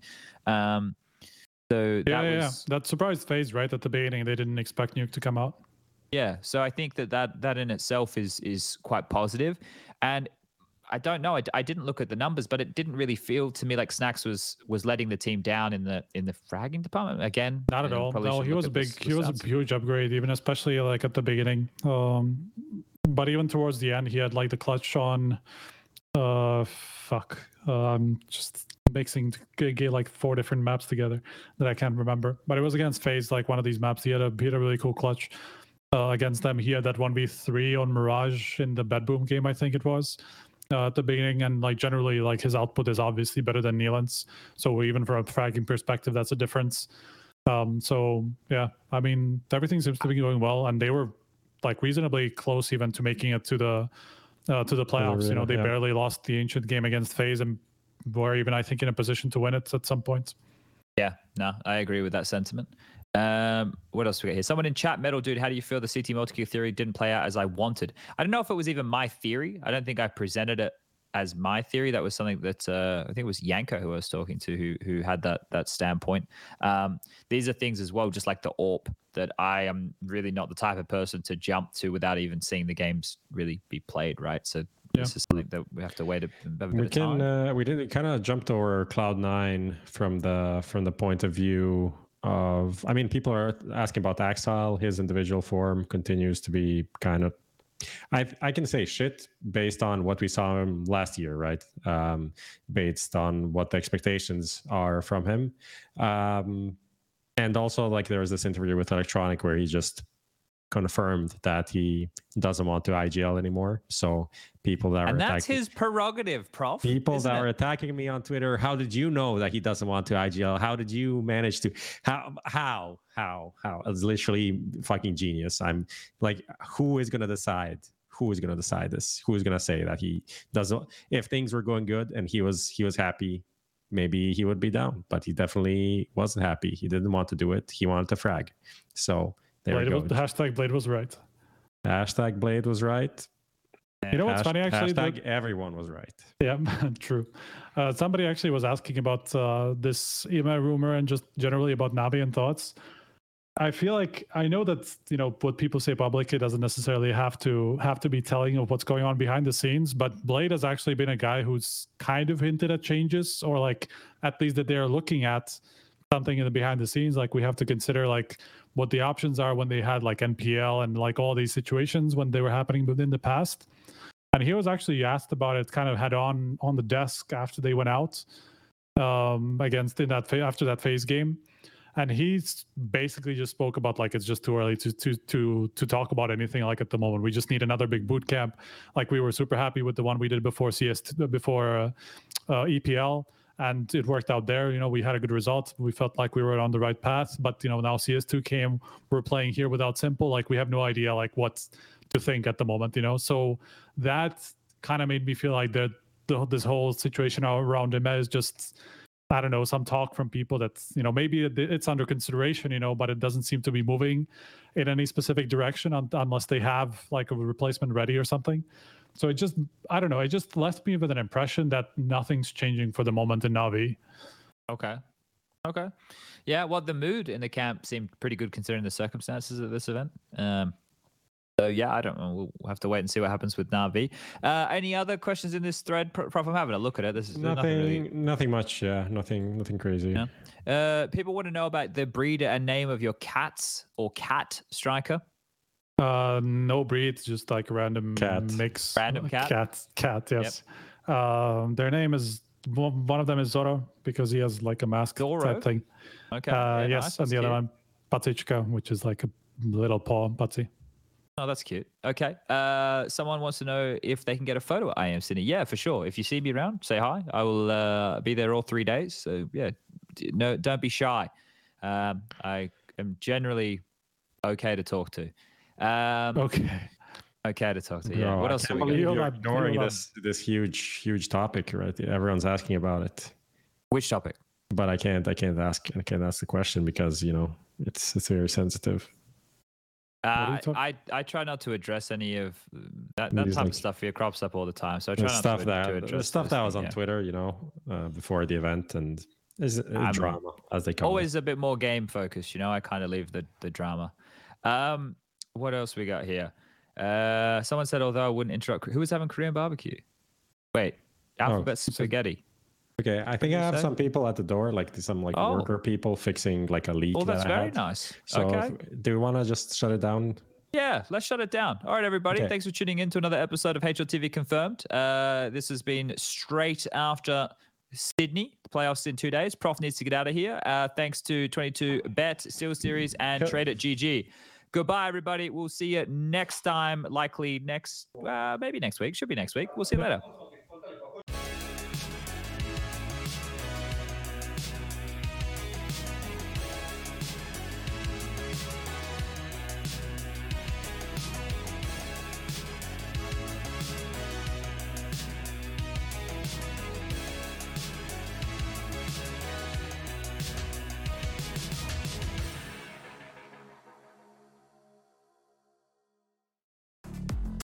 Best esports odds.